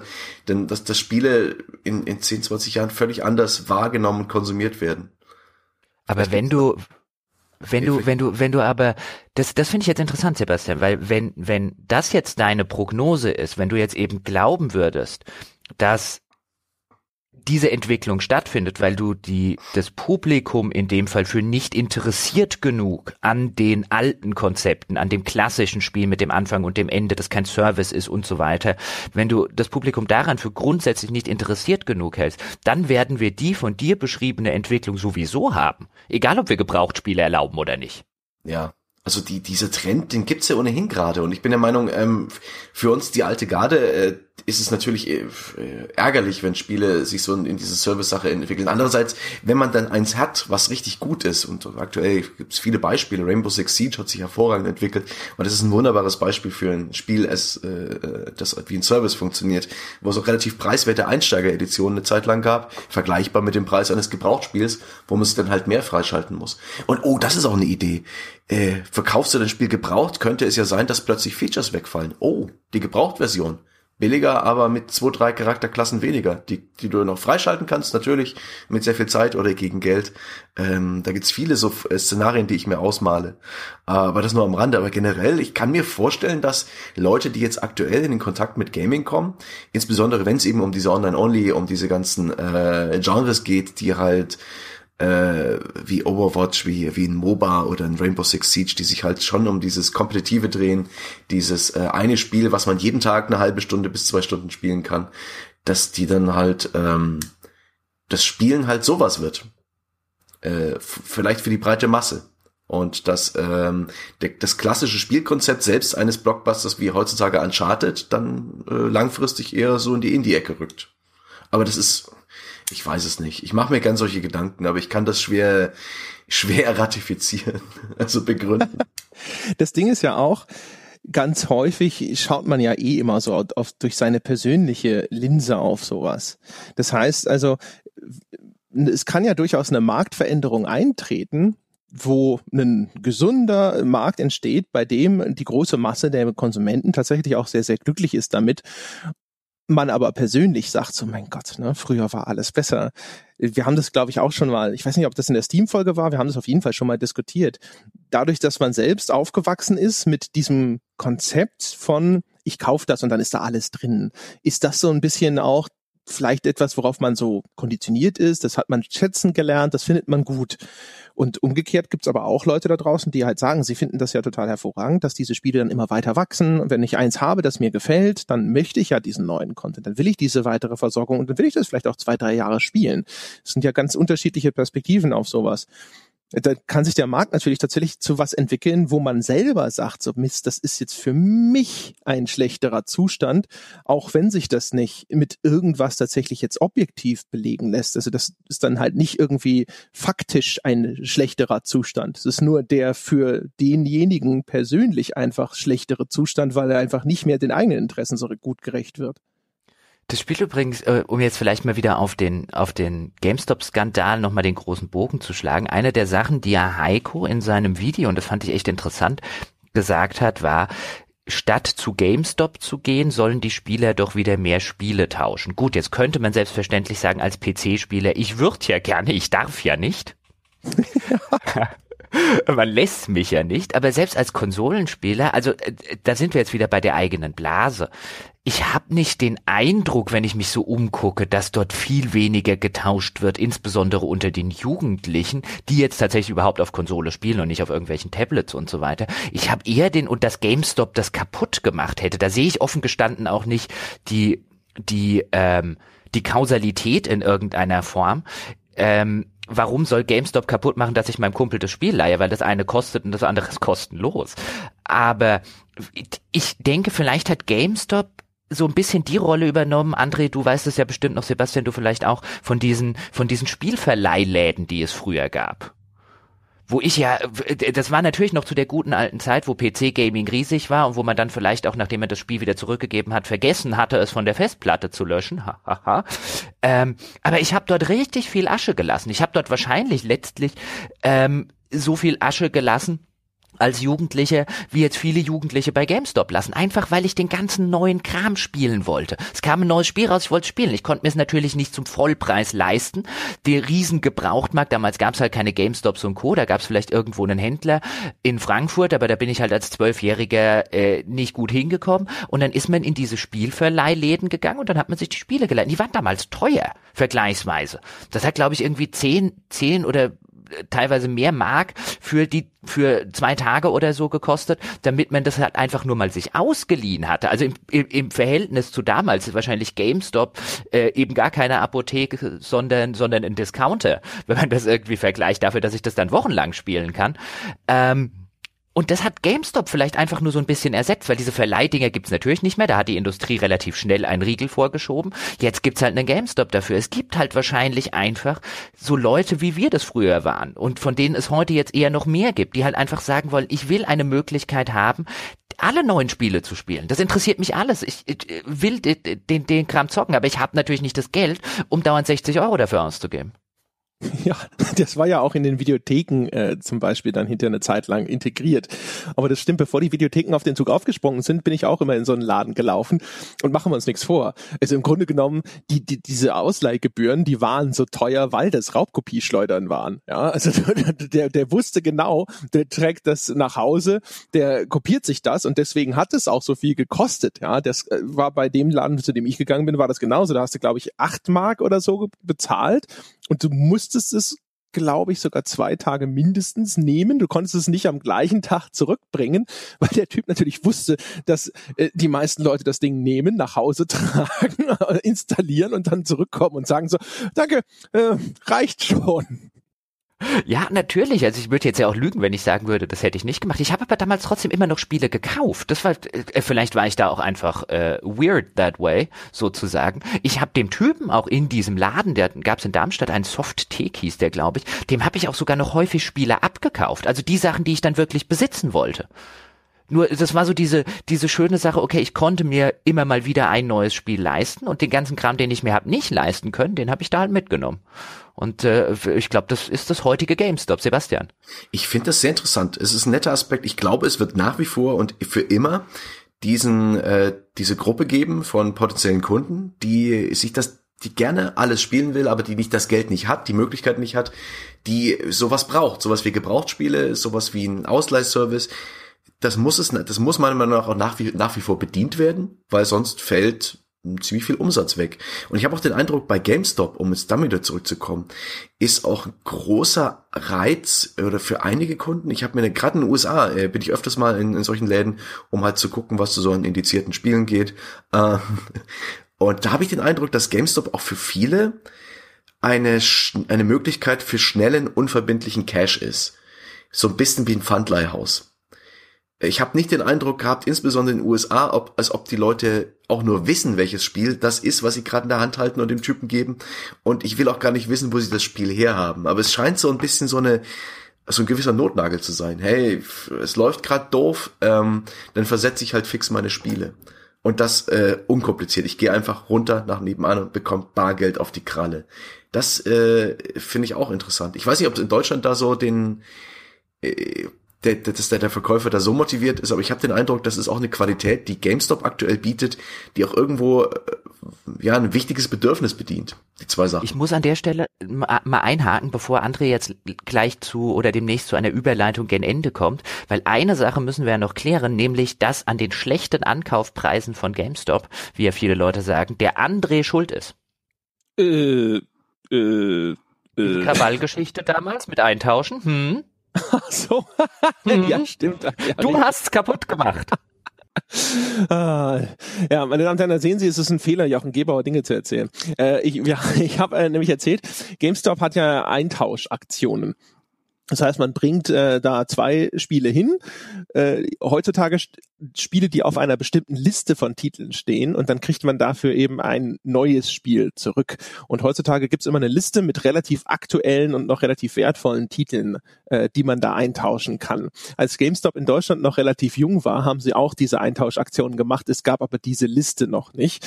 Und äh, da habe ich erzählt, dass wir damals als ein GameStop in Wiesbaden, also in der Nähe von Krawall, das in Idstein saß, äh, aufgemacht gemacht hat, hatte, hatten die diese Aktionen, haben gesagt so, hey, zwei Spiele hinbringen und ein neues mit äh, mitnehmen. Und dann sind wir natürlich bei uns in unser Spielearchiv gegangen und haben den beschissensten, ältesten Ramsch von der Xbox dreihundertsechzig rausgesucht, den wir finden konnten, sind in diesen GameStop gefahren, haben gesagt so, hier zwei davon, ich nehme dann bitte das neue Need for Speed und zwei davon, ich nehme dann bitte das neue.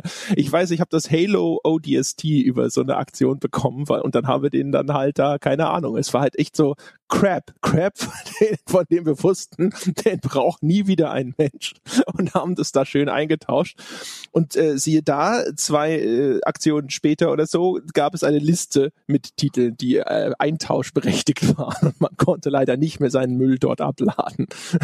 Ja, GameStop, GameStop intern auch übrigens als Lex Peschke bekannt.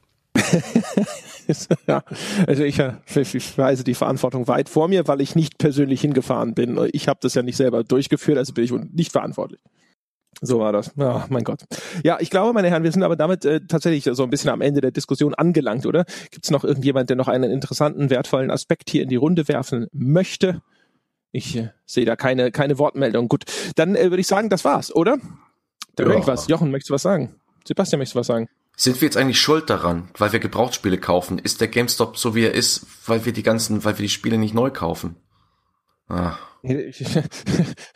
Das ist einerseits natürlich ja, weil natürlich, wenn der Markt nicht existieren würde, dann würde der GameStop das nicht machen. Aber auf der anderen Seite, dass Leute das Spiel im Zweifelsfalle günstiger erwerben möchten, äh, erscheint mir relativ logisch und kann man, glaube ich, dem Kunden auch nicht unbedingt vorwerfen, hätte ich dazu gesagt. Ja, auch sehr gut, weil das war der Einstieg ja in, in die ganze, in die ganze Debatte über diese, die eine Kolumne. Das stimmt. Aber wie André gerade auch schon schon zu Recht sagte, man kann es den Leuten schlecht vorwerfen, wenn sie äh, im Sinne ihrer eigenen Interessen handeln, solange sie damit zumindest nicht das Interesse irgendeines anderen einschränken. Das ist sehr dann, schön dann, formuliert. Genau, dann dann ist das ja legitim. Ich find's auch immer so ein bisschen, ah, weißt du, immer bei diesen ganzen Diskussionen, wo es dann heißt, die Leute sind ja selber schuld, die sollten das halt einfach nicht kaufen, nicht machen, nicht dingsen und nicht tun. Das ist dann, das ist dann, da fühle ich mich tatsächlich an Ayn Rand, äh, die umstrittene amerikanische Philosophin, erinnert, die gesagt haben, wishing doesn't make it so. Also ja, das ich meine, wir halt haben selber schon, ne? Bei Vorbestellung haben wir selber schon hier gestanden und gesagt, so macht es nicht. ich, ich will mich da ja auch um Gottes Willen nicht äh, nicht dran ausschließen, aber ich habe ja zumindest neulich versucht in der in der Kolumne äh, immerhin das äh, zu verstehen, warum Leute es trotzdem tun. Ich verstehe es nicht, also auf einer auf einer rein rationalen Ebene, weil ich das ich es so als widersinnig, das ist so ein Handeln gegen meine Interessen auf den ersten Blick. Deswegen hatten wir es ja diskutiert. Ähm, während ich jetzt bei den Gebrauchtspielen finde ich äh, sehr eindeutig, dass es ein Handeln im Interesse des jeweiligen ist, der dieses Angebot von GameStop wahrnimmt. Ja, aber es ist ein Handeln gegen deine langfristigen Interessen zugunsten von kurzfristiger äh, Gratifikation. Und da wissen wir ja alle, das ist, da ist der Mensch nicht so gut drin. Da, wenn, warum warum ist es ein... Warum, aber das musst du mir jetzt kurz erklären, das interessiert mich jetzt. Warum ist das ein Handeln gegen meine langfristigen Interessen, wenn ich bei GameStop einkaufe? Nein, nein, aber da, wenn es um Vorbestellungen zum Beispiel ah. oder sowas geht. Da, ah, da, ah, wenn okay. ich auf Vorbestellungen verzichten würde, könnte ich langfristig den Markt in, äh, verändern, äh, auf eine für mich vielleicht positive Art und Weise, aber ich will das Spiel jetzt, sofort, auf der Stelle, ja, anstatt auf den Sale zu warten oder sonst irgendwas. Ja, aber selbst selbst das ist es ja nicht mal. Also sorry, wenn wir jetzt nochmal kurz abschweifen, aber es ist ja nicht mehr so, als wäre, selbst wenn du das Spiel jetzt sofort haben willst, gibt es keinen Grund, es vorzubestellen. Also es ist, wir leben ja nicht mehr in den Zeiten, in denen es dir wie früher, da kommen ja die Vorbestellungen her, dass du in den zu deinem örtlichen Spielehändler oder in den Mediamarkt gefahren bist und die Dinger waren ausverkauft. So ist es ja heute nicht mehr. Die Leute bestellen bei Steam vor. Dann die können es auch am Release-Tag kaufen. Oh. Sie kriegen ja aber dann häufig Boni versprochen als Vorbesteller. Äh, sie kriegen äh, eventuell, oder es gibt ja auch tatsächlich Leute, kenne ich, die sagen, ich bestelle das halt vor, weil sonst vergesse ich das. Das ist mein Reminder, mein Post-it. Ja, das, das, das gibt's bestimmt und ich will jetzt um Gottes Willen nicht jedem, der Spiele vorbestellt, irgendwie nachsagen, er sei ein Trottel oder sonst irgendwas. Aber es gibt halt auch echt, also da, da ist es halt, finde ich, im Vergleich jetzt zu den Gebrauchtspielen, gibt es da, wie du es ja schon gesagt hast, insbesondere bei der Langfristigkeit äh, der Handlung, gibt es da sehr, sehr viele auch handfeste Nachteile, um es jetzt mal so zu sagen, und die man halt, die man halt billigend in Kauf nimmt. Ich sehe tatsächlich nicht, was man bei, bei GameStop, wenn man dort einkauft, in irgendeiner Form billigend in Kauf nimmt, außer vielleicht das Verhalten, was wir am Anfang thematisiert haben. Ja, ähm, das könnte man irgendwie in den Raum führen, aber man macht der Industrie da nichts kaputt. Die Industrie macht sich das schon schön selber kaputt. Mit den Margen. Aber wie gesagt, also sowas wie Vorbestellung, du musst ja dann auch äh, Impulskontrolle betreiben. Ne? Du hast diesen, Inkau, diesen Impuls, das ist geil, ich will das haben, ich bestelle das jetzt vor, das musst du unterdrücken. Das ist, äh, glaube ich, schon etwas, was eine emotionale Arbeit bedeutet, und auf die möchten die Leute halt verzichten, weil das, was sie damit vielleicht Positives bewirken könnten, wenn sie es täten, das liegt irgendwo in der Zukunft, das ist noch nicht mal gewiss, und dementsprechend ist äh, sowas, das so in der in der Psychoökonomie fällt sowas ja ganz gerne mal unter den Tisch. Ja, aber da, da reden wir doch normalerweise jetzt, reden wir doch bei, wenn du über Impulskontrolle, dann reden wir, ich stehe in einem Laden und sehe irgendwas, was ich eigentlich nicht brauche, aber ich sage, hui, das will ich jetzt haben, jetzt sofort, kaufen. Auch wenn es überteuert ist, ich könnte jetzt vielleicht noch irgendwie dreimal äh, Preisvergleiche in anderen Läden machen, könnte nach Hause gehen, könnte gucken, was bei Amazon kostet, aber ich will es jetzt haben, Impuls. Aber vorbestellen, dann hab ich es ja noch nicht mal. Ja, aber der Impuls ist ja da, dass du das jetzt, dass du jetzt schon diesen Einkauf tätigst. Einkaufen ist, das ist ja ein po- positives psychologisches Feedback. Deswegen gibt's ja Leute, die äh, shopping-süchtig werden oder sowas, weil das eine Gratifikation für dich ist, diesen Einkauf zu tätigen. Du hast es in gewisser Weise jetzt schon erworben. Es ist schon deins, es ist noch nicht da, aber die Lieferung erfolgt schon später und sowas. Ich glaube, das ist tatsächlich, das ist halt was, da muss man sich, je nachdem, wie man psychologisch gestrickt ist, der eine mehr, der andere weniger, aber da muss man sozusagen eine kleine Hürde überwinden, und für manche Leute ist halt diese Hürde dann sozusagen schon zu hoch, oder die, die, dieser Effekt, über den wir da sprechen, ist ihnen auch überhaupt nicht wichtig genug, dass sie überhaupt sagen, dafür bin ich bereit, in irgendeiner Form auch nur einen Gedanken aufzuwenden. Sebastian, bestellst du vor?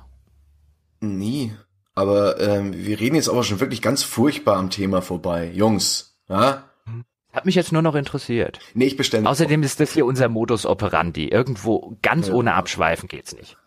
Da hatte der André schon vorhin so wunderbar das Ende eingeleitet und äh, ach. Ja, so eine gute Überleitung kriege ich nie wieder hin. Ich habe dir jetzt nochmal das Ästchen gereicht. Ich habe gedacht, du greifst es. Ach so.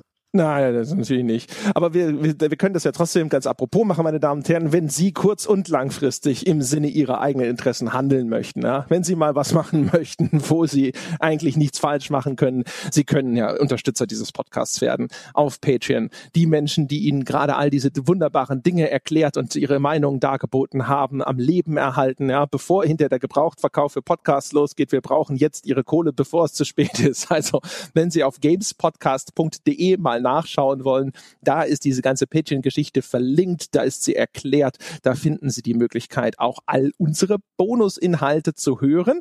Die besagte Kolumne von Jochen können Sie da auch schon mal Probe lesen, wenn Sie möchten. Die nächste ist dann nämlich auch zum Beispiel einer der besagten Bonusinhalte, und nachdem Sie die erste gelesen haben, da werden Sie sich das nicht entgehen lassen wollen.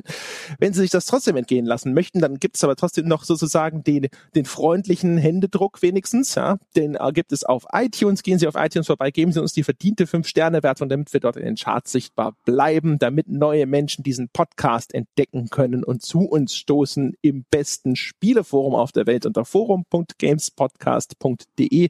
Dort warten andere interessierte Computerspieler nur darauf, mit Ihnen zu diskutieren, angenehm, respektvoll und auf hohem Niveau. Und auf Facebook sind wir zu finden unter facebook punkt com slash auf ein Bier. Da gibt's dann auch alle Neuigkeiten aus unserer Welt immer mal wieder in Form von kleinen, netten Postings, zum Beispiel den eingegipsten Arm von Herrn Stange können Sie da bewundern. Das war's für diese Woche, meine Damen und Herren. Wir hören uns nächste Woche wieder. Bis dahin.